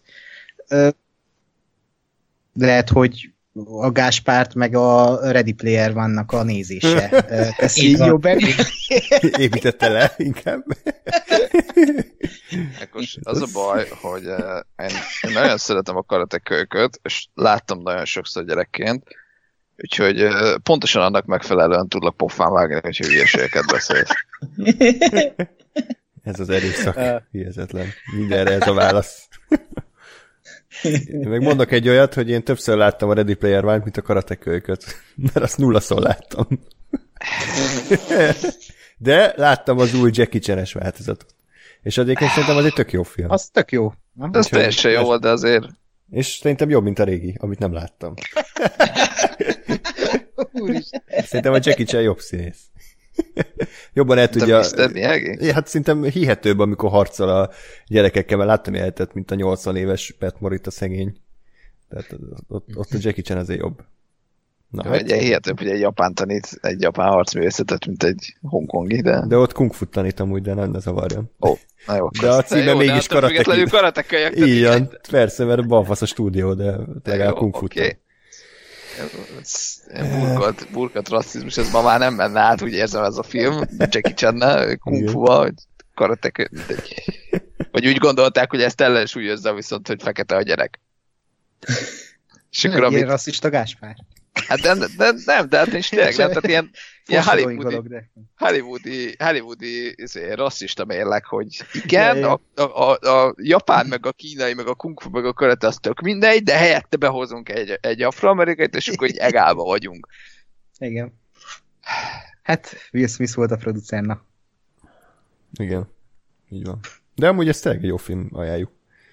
Nem annyira jó, mint a, most tudom, miről beszéltünk már. Miről beszél? Ed Wood. Ja, igen, ez kurva rég volt. Kicsit, kicsit elkanyarodtunk a karatekölyök, ami nem is karatekölyök, hanem kung fu kölyök, tök mindegy. Uh, jó, tehát Ed Wood, nagyon ajánljuk, készült is belőle a tévésorozat, amikor már meghalt, az volt a Dead Wood. ez hirtelen jött. Igen, ez így a semmiből, csak így gyomrosként. Nem volt annyira felépítve. Gáspár nem is, nem is, is Figyelj, tehát, hogy de én, én ezekre azt mondom, hogy, hogy tehát az eddigiek is annyira szorok voltak, hogy igazából ez sem volt rosszabb, mert már Na. nincs lejjebb. Jó, oké. Okay. Lassan immunis leszel, Gáspár. Igen. Úgy érzem. Úgyhogy növelni kell az alagot, mint a drogosoknál. Nem akkor lehet, hogy inkább azt veszem, hogy elvonó, és akkor, akkor nem mondasz a következő három évben szarszó viccek. Sze- szerintem egyébként az, az lesz idén a karácsonyi ajándékhoz, hogy az összes eddigi szóvicét Andrásnak kigyűjtjük, leírjuk egy könyvbe, és azt kapod ajándékba. Az nagyon jó, ha könyvbe csináljátok, mert azt azzal a lendülettel ki lehet baszni az ablakon. De azt, ez olyan lesz, mint a Harry Potterben a levél, a, a Roxforti behívó, hogy így mindig ilyen bagyok behozzák neked. Vagy ez, Kásper, vagy ezt válaszolod, hogy minden nap meg kell nézed a Ready Player One-t. Dönts. Mi, miért vagyok ilyen helyzetben? Tehát, Mert hogy- így alakult az életed, te ide vezetett minden. Jó, akkor én meg azt mondom erre, hogy Ákosnak meg minden nap meg kell néznie a teljes eh, Twilight és teljes szürke eh, franchise-okat. Hát ez az A de meg a Ready Player. One-t mindig megnéz. De én még mindig jobban ki fogok élni, mert nekem két órányi moslékot kell megnézni, nekem meg kilencet. Vagy tizet. Nekem is csak két órányi moslékot. Mm. Hát ilyenek a legszarabbul, ami teljesen értetetlen. Ez a legjobban, Ez nekem ez semmit nem kell nézni. Hát, Jó. na, dehogy nem. Te, te neked ezért, ö, autót kell fényezni, meg, meg kerítést kell festeni. De várjál, az, az András nem kapott semmi büntetést. De Nekem most nincs mondom, ilyen hogy Achilles színem amúgy filmben, vagy van, amit... Hát a legmélyebb pont azért Uh. szerintem. Á, köszönöm Ákos, tehát Andrásnak a legmélyebb kirázott a pontot hideg, mondjuk. háromszor megnézni. Na, most, egy, most egy igazságot tettünk, Jó, oké. várunk a tehát akkor jövetés. a, a, a legmélyebb pontrendezője gyakorlatilag az Ed Woodi magasságokat megütötte? Hát bőven, mert az Ed Wood legalább szórakoztató szarokat csinál, legmélyebb pont pedig legszívesebben pofán hánynád. Na, a legmélyebb pont, ez, ez, na, ha már filmkészítés, az szerintem pont a rossz fajta filmkészítés, ami a legmélyebb Igen, pontban van. Igen, ez a önleszopás két Az órában. ödleszopás, amikor szerelmes vagy önmagadba, és arról készítesz hogy te milyen fasza vagy. Emlékszel a Ákos az egyik első képkockára a filmből, amikor a kutya, A kutya szar. oda szarik a vászon közepére, és így így jól, Jenny jól mondta, hogy igen, erre számíthatsz a következő két órába. Köszönjük. Hát igen, a filmeknél az első snit, meg az utolsó snit a legfontosabb. Így van, így van, így van. Na jó, ö, legyen úgy, ahogy a Lóri akarja, tehát, hogy akkor, ahogy beszéltünk itt a, az önalkotásról, akkor beszéljünk arról, hogy milyen az, amikor más művét kell adaptálni. Adaptáció című ö, filmről beszéljünk egy picit, ami, ami 2003-as, és az a fontos, hogy Charlie Kaufman volt a forgatókönyvíró, Spike Jonze a rendező, és ők korábban a John Malkovich menet című örökbecsű klasszikust hozták össze, ami az minden idők egyik legfurcsább filmje egyébként, nem tudom, azt így láttátok? Láttam. Imádom. Nagyon jó. Mindenki Én látta. még nem. Gáspár nem látta. Ja, akkor azonnal nézd meg, mert kurva jó. És ö, hát Oké, akkor megyek, sziasztok. Ja. és a Nolan megrendezi a John Malkovich Tenet című filmet. Haladjunk. Az van, hogy, hogy amikor itt beszéltünk az írói dolgokra, most, hogy meg könyvformában ezt ki akarjátok adni, tehát hogy ez a, ez a, ez a negyedik iskola, amit András, mivel, hogy tök mindegy, mi jut eszembe, azt kijön a számon. És Így van. teljesen mindegy, önkontroll nincs, Honnan tudod? ellenőrzés nincs. Ez, ez, ez az, ami jó. Tehát ez, a, ez, a, ez a Akkor- szerkesztett változat. Ez az, az még nagyobb probléma, hogyha Ja, ez ja. már szerkesztett változat. Jó, Ha figyelj, én vagyok a, moslik- én vagyok a szóvicek Ed Woodja, tehát legalább van egy ember, aki nevet rajta, és én annak készítem. Oké. Jó, de a, a Gáspár adaptálja a te szóvicédet, annak az lesz a cím, hogy adaptáció rossz. Mi? Mi ez? Nem? Adaptáció rossz. ne! Úristen, ú, ez, na, ez rosszabb volt. Ez sokkal rosszabb volt, mint amit én mondtam. Nem adaptáció, nem adaptáció rossz. Na, tehát ez, ez az óvoda, jó? Tehát amit én mondtam, az legalább nagy csoport. Még nem mondod. Jó. Ákos, az a baj, hogy igaza van. Köszi Ákos, hogy megmentetted a fejem a guillotintól, és inkább te feküdtél be alá. Nem, a popkultúrát. Micsodát? Ez sajnos itt ki volt sípolva, nem hallottuk, úgyhogy. Jaj, pont, pont alatt a kamion a... Igen. Éppen elment az internet. Na jó, tehát adaptáció, ami az egyik legmetább, szerintem a legmetább film, amit életemben láttam. Mondjatok ennél metábbat, mert szerintem nincsen. Tehát már az, hogy Charlie Kaufman, aki való életben létező forgatókönyvíró, önmagáról ír egy filmet, ahogy azt a feladatot kell megvalósítania, hogy a Susan Orlin, aki egy valójában élő nőnek a regényét kell adaptálnia. És akkor ez még semmi, mert ezt még behozza akkor a John Malkovich menetet, tehát hogy ez a, ugye a valóságban, hogy akkor tényleg ő, ő írta ezt a filmet, és ugye meg is jelennek karakterek annak a filmnek a forgatásáról, és ahogy aztán a film elkezd önmagáról szólni, hogy akkor megírta a saját filmjét, nagyon nehéz elmondani ennek a filmnek a történetét, szerintem nem is, nem is szenvedek tovább. Az a lényeg, hogy ennek ellenére szerintem borzasztóan szórakoztató a mű. Nem tudom egyébként, hogy mennyire érthető, majd ezt válaszoljátok meg. Én nyilván értettem, mert láttam a, a John Malkovich menetet, meg ismertem a elkészítési körülményeket, de ez szerintem egy átlagnézőnek már azért sok. Tehát egy átlagnéző ebből szerintem tényleg nem biztos, hogy, hogy felfogja, hogy miről szól, mennyire meta az egész, mennyire önironikus. Tehát ugye a filmnek az első pár jelenetében ugye elmondja a, a Charlie Kaufman a, a producernek, hogy ő nem akar egy olyan filmet írni, aminek az a vége, hogy drogoznak, hogy bűn van, hogy akció, hogy előkerül egy fegyver, autós üldözés, életigasságok, ezt így elsorolja, és az adaptáció című filmnek a vége pont ez. Tehát pontosan ez történik, hogy elkezdenek drogozni ugye ezt az orhidát, azt, azt hiszem azt, azt hívják fel, hogy akkor üldözi őket autós üldözéssel a Meryl Streep meg a Chris Cooper, akkor lövöldöznek rájuk, és elmondják a nagy életigasságot, hogy, hogy, hogy felírtam, de ja igen, hogy az vagy, akit szeretsz, nem az, aki téged szeret. És zseniális, és e- ezen kívül még számtalan egyéb ilyen önutaláson a filmben. Nicolas Cage szerintem sose volt ennyire jó, vagy nagyon ritkán volt ennyire jó. Talán a Wickermanbe nyújtott ennél jobb alakítást. és, és ez egy fantasztikus film. Azért tetszett jobban az Ed Wood, mert, mert nem tudom, itt szerintem a végén kicsit már túlságosan belebonyolódott a film önmagába, és, és a vége se annyira erős, mint lehetne, de hát ezt is mondhatjuk, hogy direkt ez volt a cél.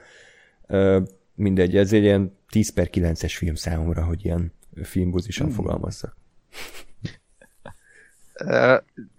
nekem, nekem a kedvenc poénom az továbbra is, a, amikor megjelenik a nagy uh, forgatókönyvíró mester, mm. aki, aki elmagyarázza, hogy, hogy nem, nem szabad ö, olyan Deus Ex Machina karaktert berakni a, a, a sztoriba, aki hirtelen megjelenik a semmiből és elmagyaráz mindent, ö, majd, majd ő elmagyaráz mindent maga, tehát én ott, azt gondolom, hogy ez, ez egyébként egy kompaktabban ugyanaz az, ami, ami gyakorlatilag az egész film, tehát amit elmondasz, hogy a legelején ugye elmondja a Charlie Kaufman, hogy, hogy milyen filmet nem akar írni, és aztán mm. ugye az adaptáció az pontosan ugyan. Ez ugye nyilván ugyanez a poén, csak egy sokkal, sokkal kisebb lefutási idő alatt. De, de azt, azt én is aláírom, hogy ezért szerintem ez, ehhez már egyrészt nem árt ismerni, vagy érteni azt, hogy a Charlie Kaufman az kicsoda, meg mit csinált eddig, meg, meg úgy egyáltalán szerintem, az ember nem kapja el az első pillanatban, hogy itt mennyire metodolgokról van szó, és mennyire önmagáról, és, a, és a saját munkájáról, és egyébként ugye erről a filmről is szól ez a film, az, az egy büdös munkát nem fog ebből érteni. De ha, de ha ez, ez, ez így megvan, és elkap, és, és érted a, a, a poénokat, akkor meg, meg egy eszméletlen ö, csavarásokkal, meg eszméletlen rétegekkel megírt filmről van szó. Ö, jogos az, hogy azért a vége már, már lehet, hogy egy, egy egy-két réteggel több akar lenni, mint amit még így elbírna a dolog, de, de én ezt a megőrülés részét is bírtam, hogy amikor már tényleg megír, tehát hogy lejátszódik valami jelenet a filmbe, aztán az megírja a filmbe, és aztán tehát ilyen, á, úristen, és aztán megírja azt, amikor meg, tehát Jézusom, így Igen. hogy mi a faszom történik, de, de hogy közben meg követhet érthető, vagy hát így érted, hogy mi van, meg, meg azt gyanítom, hogy, hogy nem ló ki semmi, tehát hogyha leülnénk és, és részletesen elemeznénk, hogy mi micsoda, akkor, akkor összeállna az egész. Úgyhogy, úgyhogy emiatt én, nekem, nekem ez se volt nagyon elviselhetetlenül sok, mert szerintem még pont, pont az a sok volt, ami még nem sok. Ennek a mondatnak volt értelme. Jó. Mielőtt lemerül a laptopom, átadom a szót Ákos vagy Lóri, meséljetek, milyen élmény volt átélni ezt. Mondjad, Ákos. Mondjam, uh, én is csatlakozom ahhoz, hogy kb. egyetértek veletek, mert ez a film a metáknak a meták, metája, és szerintem már annyira meta, hogy néha ez szerintem élvezhetetlen. Vagy nem, nem hülyén fogalmazok, mert ez egy zseniális film, de amit ti mondtatok az előbb, hogy az utolsó felére már nagyon fárasztóvá válik, az, az nálam is úgy van, hogy így annyira belebonyolódik ebbe az egész meta szintbe, hogy, hogy nehéz fenntartani az érdeklődés, miközben akkor is zseniális, csak lehet úgy tényleg megnézni, hogy így darab, darabonként, és kielemezni, hogy mi van éppen a képernyőn. Uh, nem, ezt, ilyen forgatókönyvet szerintem sose írtak, és azóta sem fognak, mert ez nem volt magyar. Na mindegy, a lényeg, hogy sose fognak ilyen forgatókönyvet írni.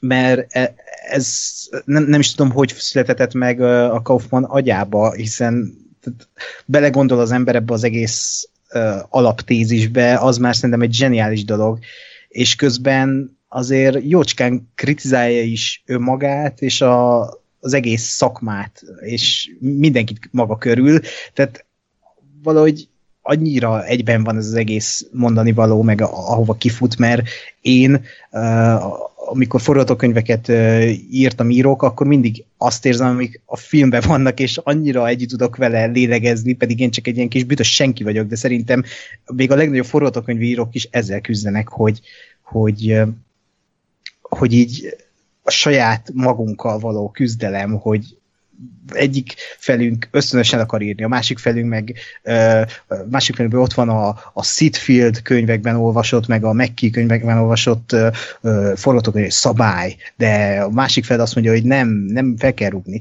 És ezt én is megértem, és azért zsenés, mert itt két Nicolas Cage van, akik ezt gondolják konkrétan, hogy az egyik fél az ilyen, a másik fél az olyan.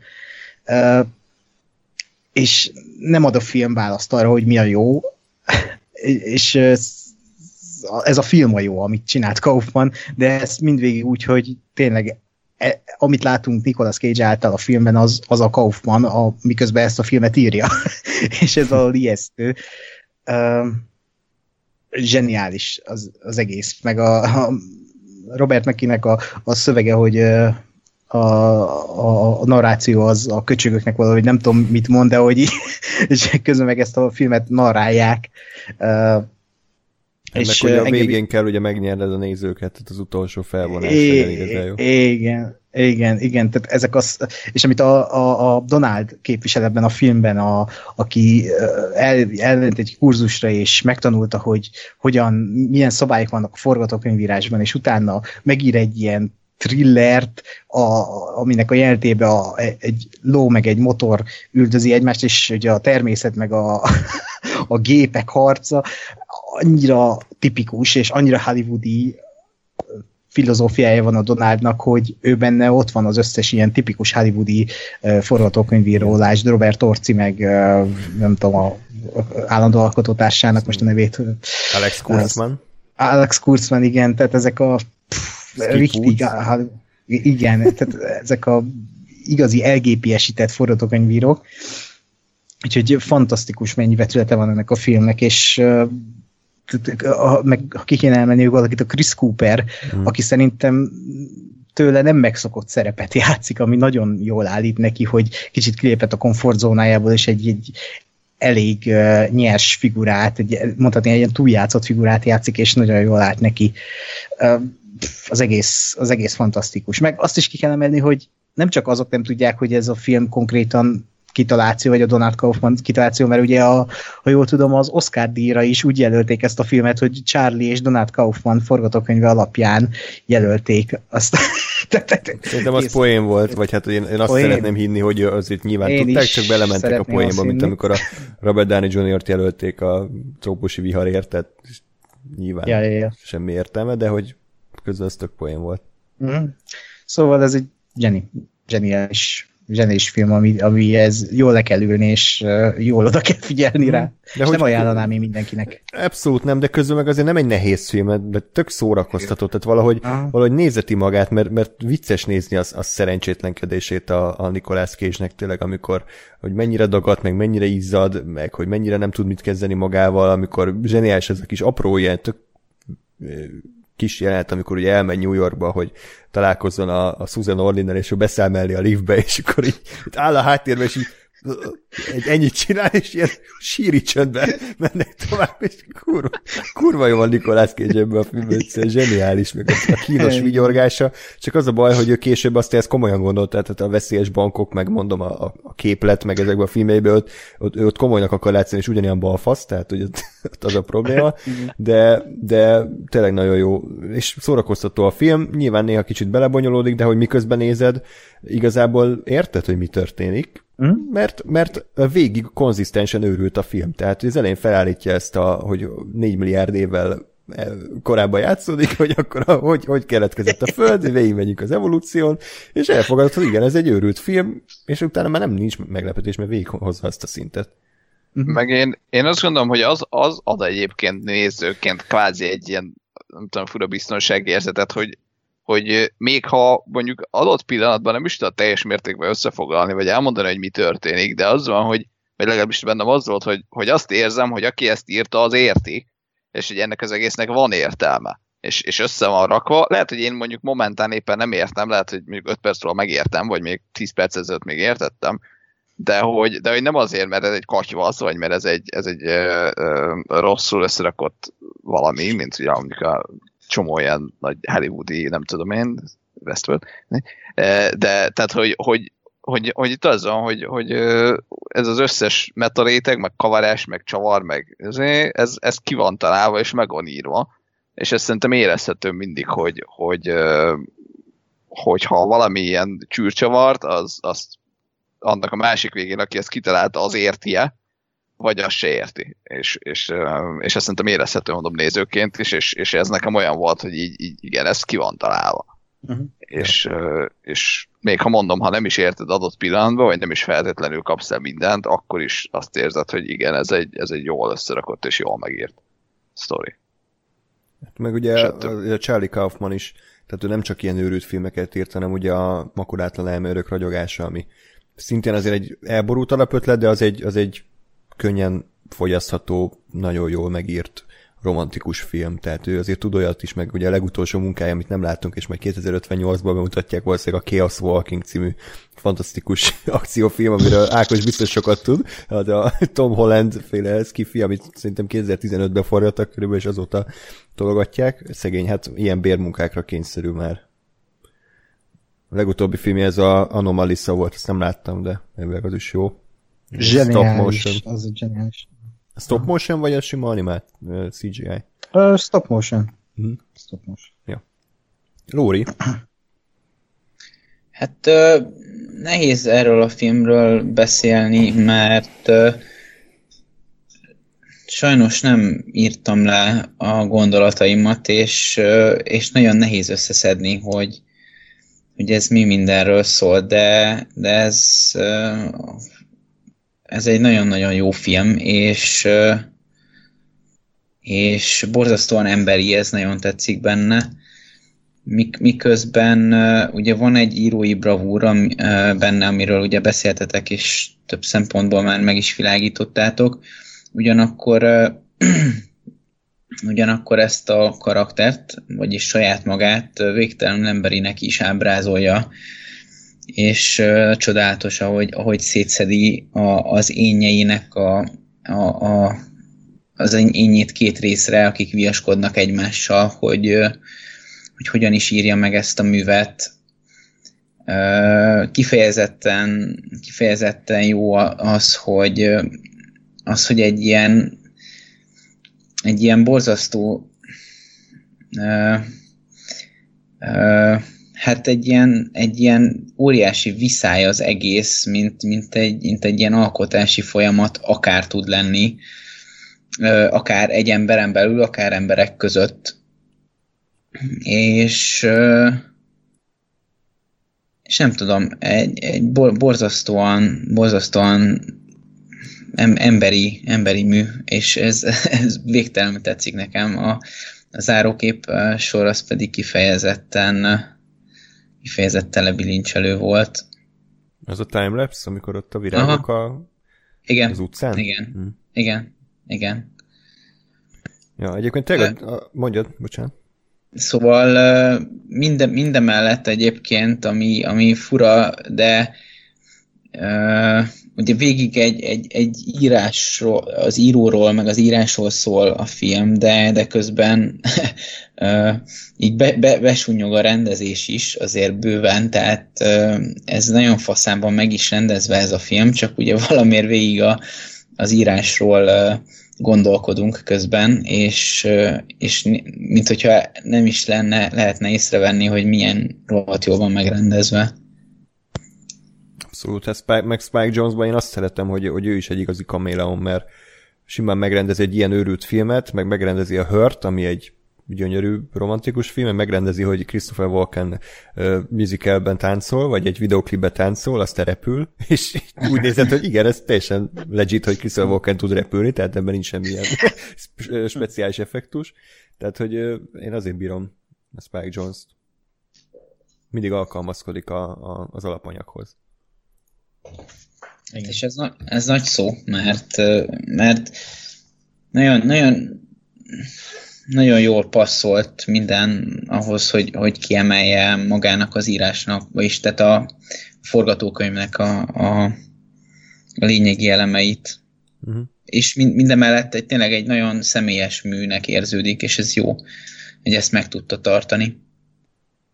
Ami, amit még behoznék, mint téma, aztán ha nem akartok róla beszélni, akkor nem kell, mert nyilván ebben nekünk nincs tapasztalatunk, de nekem tökre érdekelt ez az adaptáció folyamata, amikor megszületik egy regény, amin annak az írója úgy hozott létre, hogy az a saját tényleg lelkének egy darabja, ő ismeri az összes karakterét, évekig benne volt, és, és kiadta magából, és ez az ő saját személyes ö, írói megnyilvánulása is kiadja, és hatalmas siker, és akkor ebből csinálnak egy filmet, és odaadják egy akárkinek.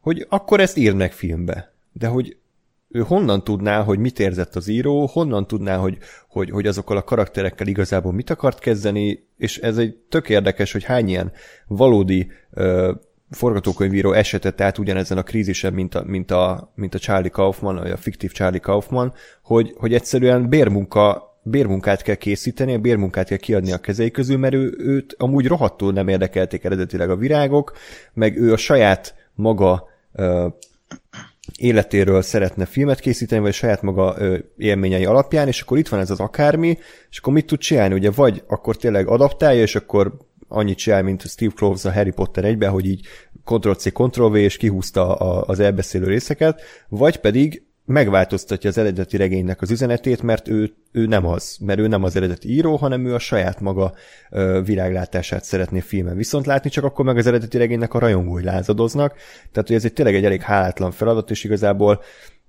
nem, nem biztos, hogy van rá jó megoldás. Nyilván az ilyen, ilyen nagy hollywoodi blockbustereknél elsősorban arra kell törekedni, hogy, hogy átültessék a könyvnek a, az eredeti üzenetét, karaktereit lehetőleg hitelesebben, de úgy, hogy filmként is működjön. Csak pont egy ilyen uh, orhideatól, vagy, vagy mi volt itt az eredeti mű, uh-huh. tehát hogy itt, itt ugye ez nem arról van szó, hogy mert itt nem egy, egy blockbustert akarnak csinálni, hanem, hanem, hanem egy hasonlóan mély elgondolkodtató alkotást. Igen.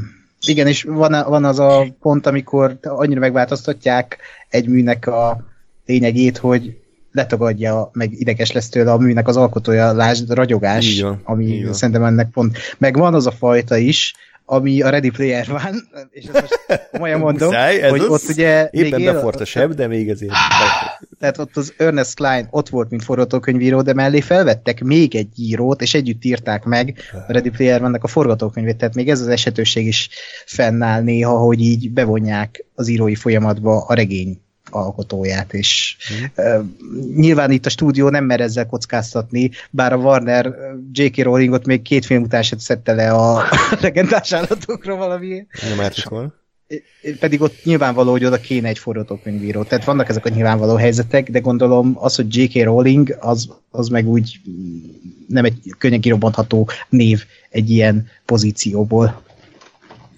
És ugye olyan is van egyébként, amikor az adaptáció az jobb, mint az eredeti, tehát például a Forrest Gump, ami szerintem a világ egyik legjobb filmje, fantasztikus a forgatókönyve, uh-huh. az mhm. eredeti regény az elég szar, tehát én azt olvastam, és így kínos volt abszolút, és nem, nem hozta egyáltalán azt, ami, ami, ami a filmről szól.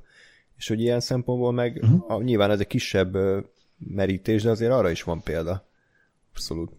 Hát vagy, vagy amikor pontosan végigkísértünk egy, egy ilyen adaptációs folyamatot, amikor beszélgettünk ugye a trónok harcáról, hm. és az, az sem volt egy könnyű folyamat, és hát rengeteg, rengeteget beszéltünk is közben róla, pont ilyen témával kapcsolatban, vagy ezzel a témával kapcsolatban. Hm. Hát igen, ez meg a legkínosabb egyébként, amikor már még meg se született az adaptált mű, de már azt adaptálják, ami meg fog születni. Igen. Tehát ez, ez meg ilyen erről is kéne egy adaptáció kettő, egy folytatás, ami erről szól. Ez nem egy külön kilódás lehet a, a, a forradókönyvíróknak, készítőknek, hogy ezzel hogy birkóznak meg, és, és aztán az utóéletéről meg még egy harmadik rész, hogy a közösség ezzel hogy Ne- birkózik. Nem akarom látni az újabb Dumb és Dumber videókat YouTube-on, hogy 18 ok, amiért mindig is szarok voltak, ilyen szar, izé, borzaz, borzalmakat, én köszönöm, én mert tovább haladtam az életemben. És megint dobálja fel a YouTube ezeket, és nem győzöm nem érdekelre kattintgatni. Meg hogy a Last Jedi Complete Cinematic Failure, meg ilyenek még mindig jönnek fel. De hát így is van, én már Hát tudom. mondjuk Tehát nem, ez, nem, nem, nem, nem teljesen. Az Hadd nem mondjak. csak viccelek. Jó, ö, tehát az adaptáció nagyon ajánljuk, és Igen, és Catherine Keener az, az frenetikus ebben a filmben, ahogy a ahogy Living a... in Oblivionban is. Jó, köszönöm, köszönöm szépen. Living in oblivion egyébként Gáspár és én is ugye megtapasztaltuk a 2000-es évek közepén, amikor annyit játszottunk az Oblivion című játéka, hogy olyan, mint a benne éltünk volna. Ah, az, ez, ez azért fájt, mert hogy elindult azzal, hogy ezt, ezt mi is megtapasztaltuk, és azt hittem, hogy hát azt igen, hittem, mert hogy hát, dolgozunk, igen. a 2000-es évek közben, és mi a faszomról beszélsz mi? Igen, Hát a... a híres Tom Cruise film. Ú, tényleg, igen. Joseph Most Kosinski. nem kell mindent kimondani, ami eszedbe jut, jó? Jó. ehm, Tehát a Living in Oblivion talán szerintem ez a legkevésbé ismert film eddig a listánkról, pedig, eh, pedig nagyon-nagyon jó. Ugye Tom Dickey jó, vagy hogy hívják a a rendezőt? Én tőle nem láttam mást, bevallom őszintén. Ez a 90... Nincs is nagyon. Hát nincs is nagyon filmje, igen. 95-ös film, magyar címe nem más, mint a... Gásper mond ki. Már nem emlékszem, tudom, hogy fáj. Csapnivaló. Mert érted, mert lecsapják a jelenetet. És, és ez meg egy rossz film? Vagy nem, nem tudom, csapnivaló. Jó lesz. Péntek délután 5 óra volt, kellett egy címet kitalálni, ez sikerült. Lépjünk tovább. Jó, hát vár, haverok már a kocsmában, úgyhogy megérthet, megérthető, nem? Így van. Szóval eh, ez egy ilyen független film, és a független film készítésről szól, nem egy túl bonyolult, tényleg egy kis tábot látunk, ahogy ö, három különböző szekvenciába, hogy próbálnak egy jelenetet leforgatni. Ugye kiderül az első kettőről, hogy az álom jelenet volt, de igazából teljesen mindegy, mert ugye az egész film, forgatás, filmkészítés inkább tényleg egy ilyen nagyon hosszúra nyúlt álomnak tűnik. Én is így képzelem, vagy hát ugye vettem részt már ilyenbe, és tényleg olyan, hogy, hogy, hogy, hogy amikor vége, akkor mintha egy álomból riadnál fel, és gondolsz vissza arra, hogy úristen, hát ez, ez tényleg megtörtént velem, és hogy kiesett két hónap az életemből, és utána próbálok tovább élni. Ez egy, ez egy nagyon-nagyon érdekes film szerintem, de ez inkább ilyen insider film. Tehát ez, ez nem nagyon mond semmit azon kívül, hogy igen, egy ilyen kis független ö, filmforgatás hogy néz ki. Ugye Steve Buscemi alakítja a rendezőt, aki szerintem zseniális casting, megvan az operatőr, aki elsősorban magába szerelmes, de közben persze megvan, a, megvan azért az érzékenyebb oldala. Akkor milyen az, amikor egy... Igen? Bocsánat, nem, és sikítottam azon, amikor, dupl- és duplán sikítottam, amikor valamikor az elején, nem tudom, hogy dumálnak, és az operatőrök is kis, uh, a belenéző, mi az Istennek, nem jut eszembe a neve. Viewfinder? Uh, nem, mert nem, csak az a pici, pici, Mhm. pici, izé, olyan, mint egy monoklim. Mindegy. És akkor így egyrészt elkezdett azon keresztül így nézegetni, már azon röhögtem, hogy ez a tipikus operatőr, hogy így mindig nézem a fényt, meg mindig Ja, izé, és aztán így a harmadik mozdulatra így, így, így megigazította a szemöldökét benne a tükröződésbe, ott, ott aztán végleg megőrültem. De ez, ez mindig ilyen nagyon finoman ugye háttérben, de hogy ezek még minden benne van. Abszolút. Tehát ez egy nagyon-nagyon őszinte film, és tényleg a filmforgatást szerintem ennél hitelesebben film még nem ábrázolta, mert tényleg, hogy hajnal négykor a kraftos van kint először, és meg van rohadva a tej, de tök mindegy, mert ez van, ez, ezt kell szeretni, akkor hol parkoljon le a kamerakocsi, akkor milyen jelenetet veszünk fel, miért kell ennyit várni, mi van a hanggal, mindenki pontosan úgy viselkedik az én tapasztalataim alapján, ahogy, ahogy kell. Talán az első asszisztens volt kicsit fura, én ilyennel még nem találkoztam, de Gáspár esetleg te erről tudsz többet. Hát milyen, milyen szempontból, vagy milyen... Hát, hogy aki, nem tudom, ez az elvarázsolt lány figura, ez úgy kicsit... Hát annyira szerintem nem, annyira nem volt elvarázsolt szerintem, de, de mondjuk ez nekem se Hm. nekem se annyira a, a, hozta a valóságot, vagy azt, amit, amit én tapasztaltam, de ugyanakkor meg azért az is benne van, hogy ez tehát egyrészt ugye mondjuk valószínűleg ilyen 95 környékén játszódik, másrészt, hogy azért ez egy, ez egy kis ö, független film, tehát hogy nem feltétlenül a, a legprofi, meg leg ö, szakavatottabb stábtagok vannak ott, úgyhogy, úgyhogy mint ilyen én elfogadtam, hmm. hogy, hogy az, is egy, az is egy állítás, hogy annak, akinek le kéne vezényelni ezt az egészet, kvázi az, az igazából nem tudom én, így, így nem, nem annyira van a toppon. Hmm. Hát igen. Tehát, hogy én, én, én ezt is inkább egy, egy ilyen, uh, tudom gegnek uh, értem meg, mint ahogy ugyanez, amiket elmondasz, hogy a, a, az operatőr, aki, aki magába szerelmes, a fókuszpuller, aki nem tudom, be van állva kb. A, a mikrofonos, aki leszarja. igen, a, a fővilágosító per grip, aki, aki egy ilyen csöves. És, és, és van egy forgatókönyve. igen, és van egy, de az, én azokon is, is visítottam, amikor egy nagy, vagy egy nagy megbeszélő jelenet az előtérben, és csak a háttérben azt látod, hogy így, így beoldalog a csávó, hogy picit ott úgy csinál, mint hogy csinálna valamit, hallgatózik, és, és így, ez, ez így annyira, igen. Abszolút, meg a színész, aki a film végén arról álmodozik, hogy bár csak egy, egy dinerbe lehetne felszolgáló. az Igen. kurva jó, az is a poén, amikor ugye a roomtone alatt a 30 másodpercet, hogy ki mire gondol. És a világosító, hát ő csak egy hamburgerre, hogy úgy megenné. de, ne, de nekem az a vége, az, az, az önmagában egy iszonyú gyönyörű volt. Tehát egyrészt az, az, az is amikor ugye mindenki örül, hogy ez az, megvan a film, és akkor ült a hogy nem, nem, még nem, és, és így felültottam én itt, ahogy rúgtad! és, de ugyanakkor meg szerintem az, azt, azt viszont nagyon gyönyörűen átért, hogy tényleg amikor ott megáll mindenki 30 másodpercre, és, és van ennek ez egy, egy ilyen, tudom én, valami ünnepélyessége, hogy tényleg, tényleg így, így kúsba vagy, és mindenki kúsba van, és, mm. és picit úgy meg, meg kell állni, és egy kicsit úgy átgondolod. Már a kamerások azért el, el szoktak kezdeni pakolni ilyenkor, de csak Jó, úgy az, szépen csend. Oké, okay, igen, csak hogy... Igen. Igen. Uh, ja. Úgyhogy, úgyhogy tényleg én, én azt gondolom, hogy ez, ez van értek egyet veled, hogy tényleg azért ezt szerintem ez a film, ez kicsit, kicsit inkább annak szól, aki, aki benne van ebbe az egészbe, és kicsit egy ilyen, nem tudom, magára is, a szomszédaira ismer kategória, nem tudom, hogy ez, ez mondjuk mennyire működik, vagy mennyire ö, érthető, vagy érezhető, vagy mennyire jönnek, jönnek át ezek a poénok úgymond külsősök számára. De, de nekem, mint, mint szakmabelének azt mondom, hogy ez egy, ez egy nagyon jó és nagyon-nagyon szórakoztató film volt, amin nagyon, nagyon, nagyon sokat rögtem, hogy tényleg tényleg így van, tényleg mindig van egy ilyen, és, és azért az a, az a tapasztalatom, hogy most nyilván eb, eb, ez az a szituáció volt, amikor mindenki egy ilyen uh, úgymond sablon karakter, vagy mindenki egy ilyen sztereotípia, vagy egy, egy uh, mindenkinek egy bizonyos rossz tulajdonság, azért ez általában nem így van, de, de azt szokott lenni, hogy mondjuk a nem tudom, minden forgatáson van egy vagy kettő ilyen, és a, mhm az embernek az élet, élettapasztalat, vagy az eddig élményei alapján tényleg az jó, hogy igen, ilyet is láttam már, igen, ilyet is láttam már, igen, ilyet is láttam már, igen, ez is megtörtént, stb. stb. Tehát akkor tetszett a film, nem? Így elmondhatjuk, hogy Nekem annak, abszolút, ami abszolút. tök jó. Persze, abszolút. Hm. Slóri, neked? Gáspár azt kérdezte, hogy miért nézzük dokumentumfilmet. ez, ez az adás, hogy Gáspár nem érti Ákos poénjait. Igen. Ez a poén oda feledésben fog élni, mondjuk úgy. Uh. Jó.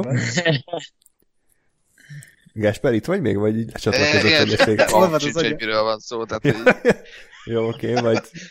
A dupla poén volt. Igen. nem maradt, nem maradt szegény. Jó.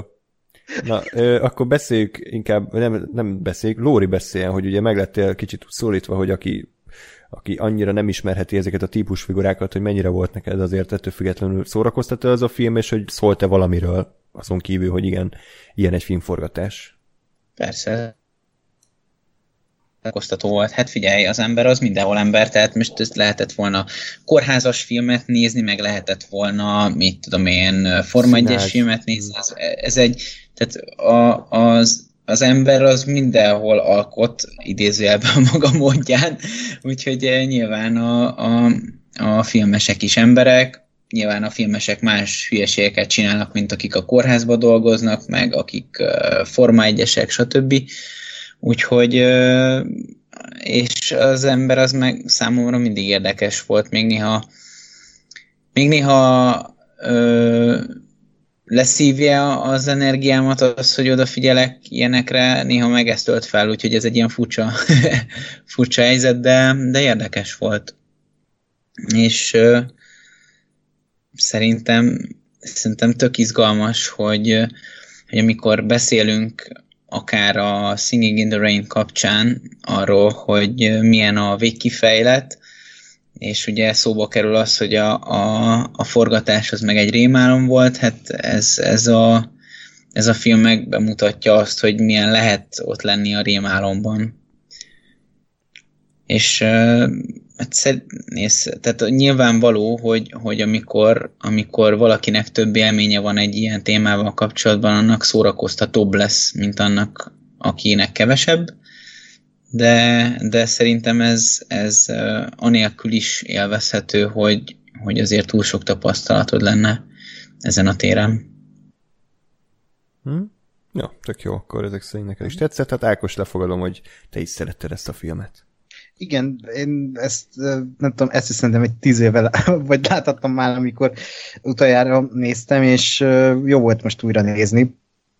Uh, és annak idején jobban szórakoztatott, most szerintem inkább mert túlságosan realistának, vagy nem tudom, ilyen annyira, hogy az, akkor még az ember nem dolgozott, de most már az ember dolgozik, és látja maga körül a világot jobban, és, és tényleg megvannak ezek a típus figurák, megvan a forgatásnak a, a, a Murphy törvénye, hogy ami elromolhat, az el is romlik, uh, sose jó semmi, uh, mindenki uh, ember, ahogy az előbb Lóri mondta, tehát ez, ez, ez mindig is így lesz, és az a csodálatos benne, hogy így annyira jól játszik ezzel, hogy álom volt, az is álom volt, és így igaz, igazából az egész forgatás rémálom, azt hiszem, ezt te mondtad, András, de tényleg ez, nekem is az volt a gondolatom, hogy azt akarja bemutatni a film, hogy ez az egész forgatás egy lázálom, ami, ami így folyamatosan felébred belőle az ember, aztán visszamegy és visszaalszik, de nem mégse, tehát ilyen kaotikus kavalkád az ember fejében és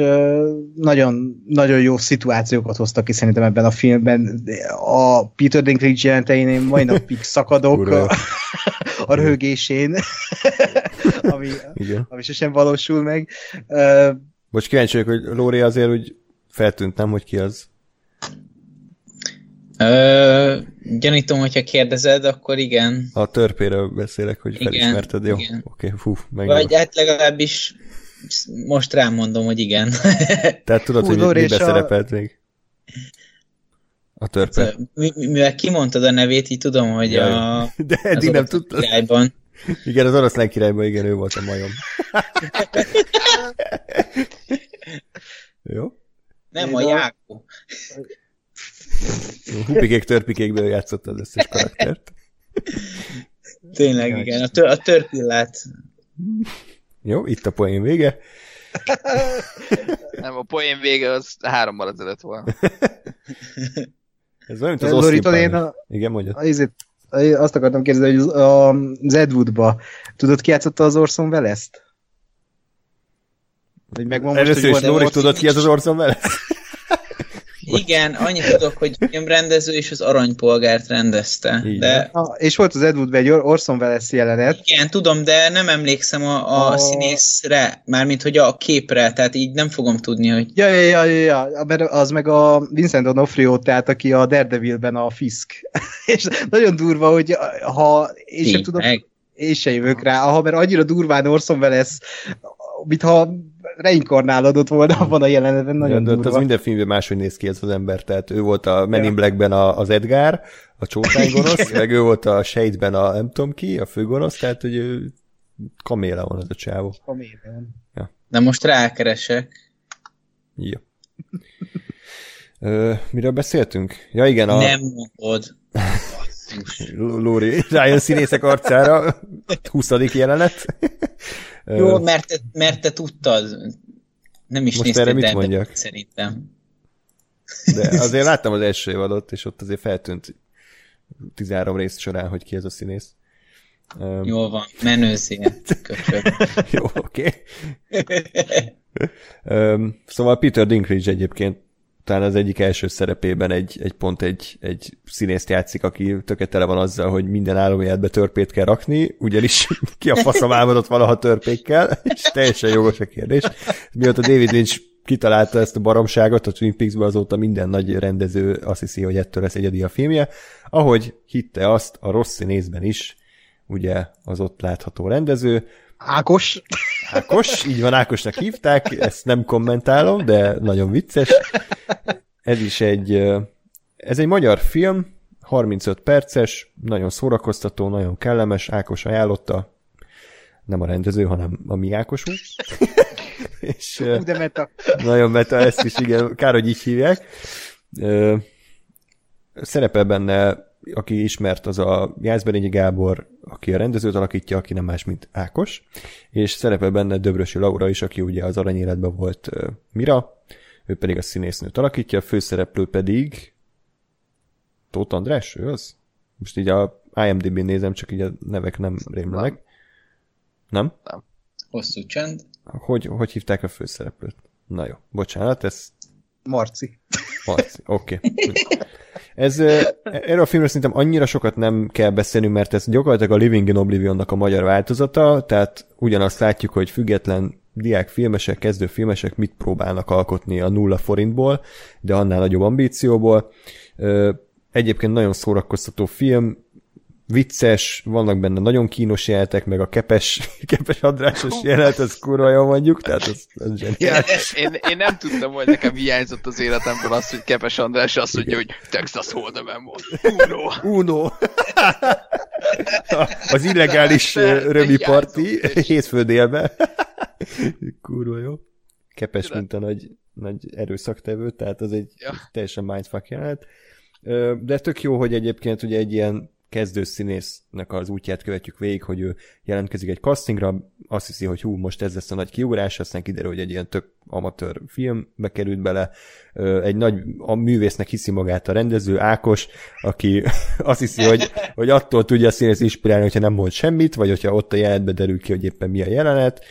Aki... Hát a Brando iskolában. Ja, hát igen, a Brando iskola, meg hogy előadj, előadja magát a, a casting során, mint a nagy intellektuel, még jó, hogy nem egy ilyen sejemsálat nem tekert a nyaka köré, hogy igen, akkor mesélj magadról, meg akkor játszani. Izé. De amikor forratás van és döntéseket kell hozni, akkor teljesen lefogy és, és balfaszkodás van.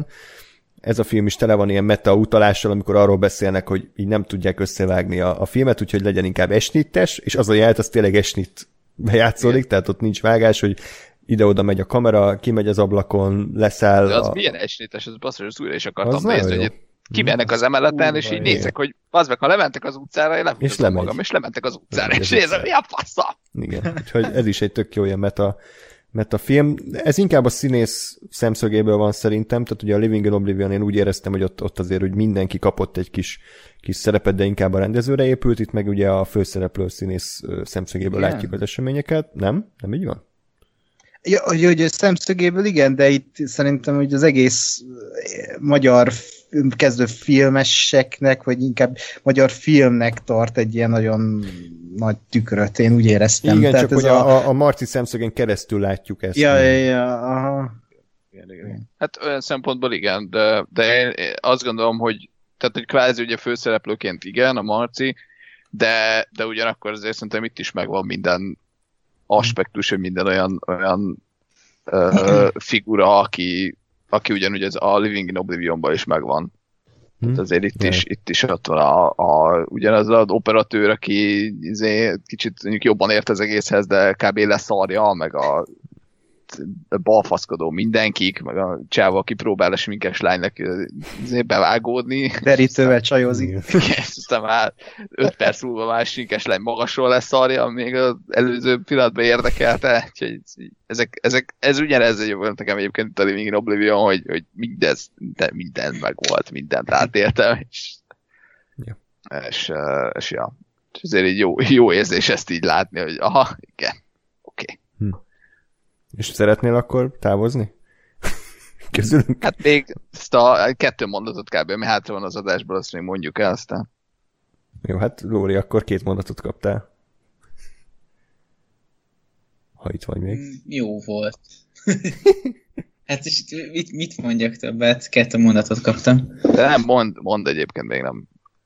Jó, hát igazából nagyon sok dolgot nem tudok hozzáfűzni. Egyébként kellemes film, jó, jó, jók, a, jók a, a szituációk benne, lehet rajta nevetgélni, de ennyi.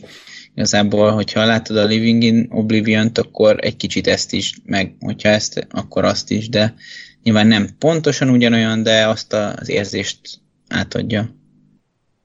Ja. Úgyhogy ajánljuk mindenkinek, fel van Vimeon, ha nem felejtem el, akkor be is lesz linkelve a leírásban, és te mindenképpen nézzétek meg, mert nagyon jó, nagyon jó kis magyar film. Köszi Mhm. Ákos az ajánlást. Szívesen. Most a rendező? Vagy? Jó? Megint up-to-date poén. Betöltött az Explorer. Jó. Ákos, amúgy ezt hogy, hogy találtad ezt a filmet? Rákereste a nevedre, hogy Ákos rendező, és akkor ez Hát dobta... minden, igen, minden nap beírom a nevemet Igen, a keresőbe, hát és most végre valamire Végre. És azt láttad, hogy rossz színész. Hát bazd meg, hát tényleg. Igen, inkább letöröltem az internetet Igen. a gépről. Az itt a internetet? Nem, egyébként ez uh, annak idején futott egy kört, és mert én akkor felfigyeltem a kritikákra, mert ez egyébként 2018-as film, és ugye most tették ki a screenerét Vimeo-ra, és most valamelyik uh, kritikus kitette a Twitterre, hogy nézhető, mert uh, azt hiszem a friss húson szerepelt volna idén. Aha, Ez Azért tették ki. Hús. Na, miből így, idéztem? Tudja valaki? micsoda? Ja, hogy nem is hallottátok, amit mondtam, jobb is. Én hallottam, csak fogalmam nincs. Ez friss hús. Hm? Na, miben volt? Ez a gyűrűk ura, a két torony, igen, amikor az orkok arról beszélnek, hogy megegyék-e a pipin meg a trufát. Ez egy Hmm, nagyon... pedig azt hittem, hogy az ötödik pecsét. Igen. Ready Player one volt ez egy mondat. Igen. Amúgy az tök vicces, mert én ezt mindig magyarul láttam a, a gyűrűk urát, és ugye van angolul egy olyan szöveg, hogy az orkok mondják, hogy looks like meat is back on the menu, boys. És akkor erre tök kiakadt az internet, hogy egy ork miért tudja, mit jelent az a szó, hogy menü. Tehát, hogy jártak étteremben? El lehet képzelni, hogy a ork leül a franc étterembe, és akkor à la carte rendel? Kukacos kenyeret kér? Három nyavajás napja. Igen. Na jó. Gyűrűk ura, bárhova oda tudunk kötni, bárhonnan. Na, van még valami gondolatotok, vagy akkor itt a, itt a film vége? Ennyi. Ennyi. Indul a stáblista, ennyi. Köszönöm, csapó. Ennyi. Rumton, akkor 30 másodperc.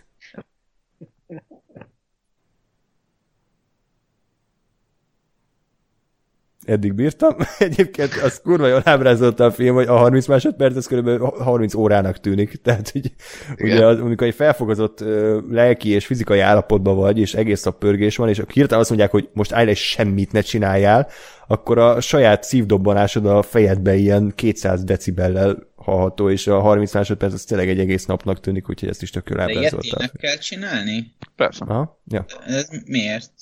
Ez azért, azért van, hogy a vágásot alá lehessen tenni az egésznek, egy ilyen, egy ilyen semleges zajt, hogy ne az legyen, mint ami nálunk a felvételek során kúra sokszor előfordul, hogy amikor nem tudom, bekapcsolod, hogy aktiválod a mikrofon, akkor van egy ilyen hirtelen ahhoz a mikrofonhoz tartozó hang, és aztán amikor az nem beszél, akkor az meg nincs ott. Hogy legyen az egésznek egy ilyen alapja. Aha, tehát hogy a, a környezetnek az atmoszféra hangjait fölvenni, Igen. vagy valami? Igen. Mármint, igen, hogy igen. így a, hogy milyen a helynek az atmoszféra Hm? Igen. hangja. Abszolút. De akkor ezt minden helyszínen meg, megcsinálják, nem csak a film végén. minden egyes jelenetnél konkrétan. Tehát azzal, hogy általában hogy lemegy a jelenet, hogy felveszik a jelenetet, szöveggel mindennel, és akkor vagy, vagy az van, hogy mondjuk járják le a színészek, hogy az ilyen ruhamozgások meg, vagy meg ilyen ruha súrlódás, meg izé, leteszem a poharat hang, az is meg legyen, vagy az van, hogy csak tényleg a, a mindenki álljon meg, és a helynek a, a hangja legyen meg. Aha, Mindenféle Jó. ilyenek. köszi. És akkor, amikor, vége a forgatásnak és tábuli van, akkor meg a rum tón van. Ugye, akkor már alkoholt fogyasztanak. Jó. Okay. ezzel a gyengécske poénnal zárjuk a mai beszélgetést, ha csak nincs valami jobb. Ákos esetleg, most rád irányítom a reflektort. Menjünk. megfutamodott. Na jó, akkor elviszem a balhét, tehát ennyi volt már a Tunap Radio podcastje. Köszönjük szépen elsősorban most Patreon támogatóinknak, hogy ugye megengedtétek nekünk, vagy inkább megszavaztátok, hogy ezt a, ezt a tematikát megvalósítsuk. Nyilván nem rögtön sikerült, de én azt gondolom, hogy azért, hogy jó, tényleg a jó bornak idő kell, és ezt jó sokáig érlettük a boros pincében, mire felnyitottuk ezt a, ezt a finom üvegbort. Bár egy kis kólával felöntöttük, de szerintem mindenki egyén ízlés szerint tette. Úgyhogy akkor még egyszer, hogyha tetszett az adás, patreon.com per radiotonop oldalon tudtok minket támogatni, és természetesen, ahogy ez az adás is megvalósult, meg fog valósulni a többi projekt is, amivel ugye még alósok vagyunk, nem felejtettük el, csak hát ugye mindig próbáljuk az aktuális igényeket, illetve ezeket az általános igényeket, vagy a magunk előtt tolt tematikákat így valahogy ügyesen variálni. Úgyhogy ennyi. Köszönöm szépen a műsorvezető kollégáimnak, és köszönöm szépen a hallgatóknak, hogy velünk tartottatok. Írjátok meg, hogy hogy tetszett az adás, írjátok meg, hogy milyen egyéb filmek vannak, amik még szeretnétek, hogy, hogy beszéljünk róluk, akár filmkészítés témában, vagy ami kimaradt, és nézzétek meg az összes ma említett alkotást, mert mindegyik nagyon jó. Hamarosan jelentkezünk, addig is pedig minden jót kívánok nektek, sziasztok! Hello! Sziasztok!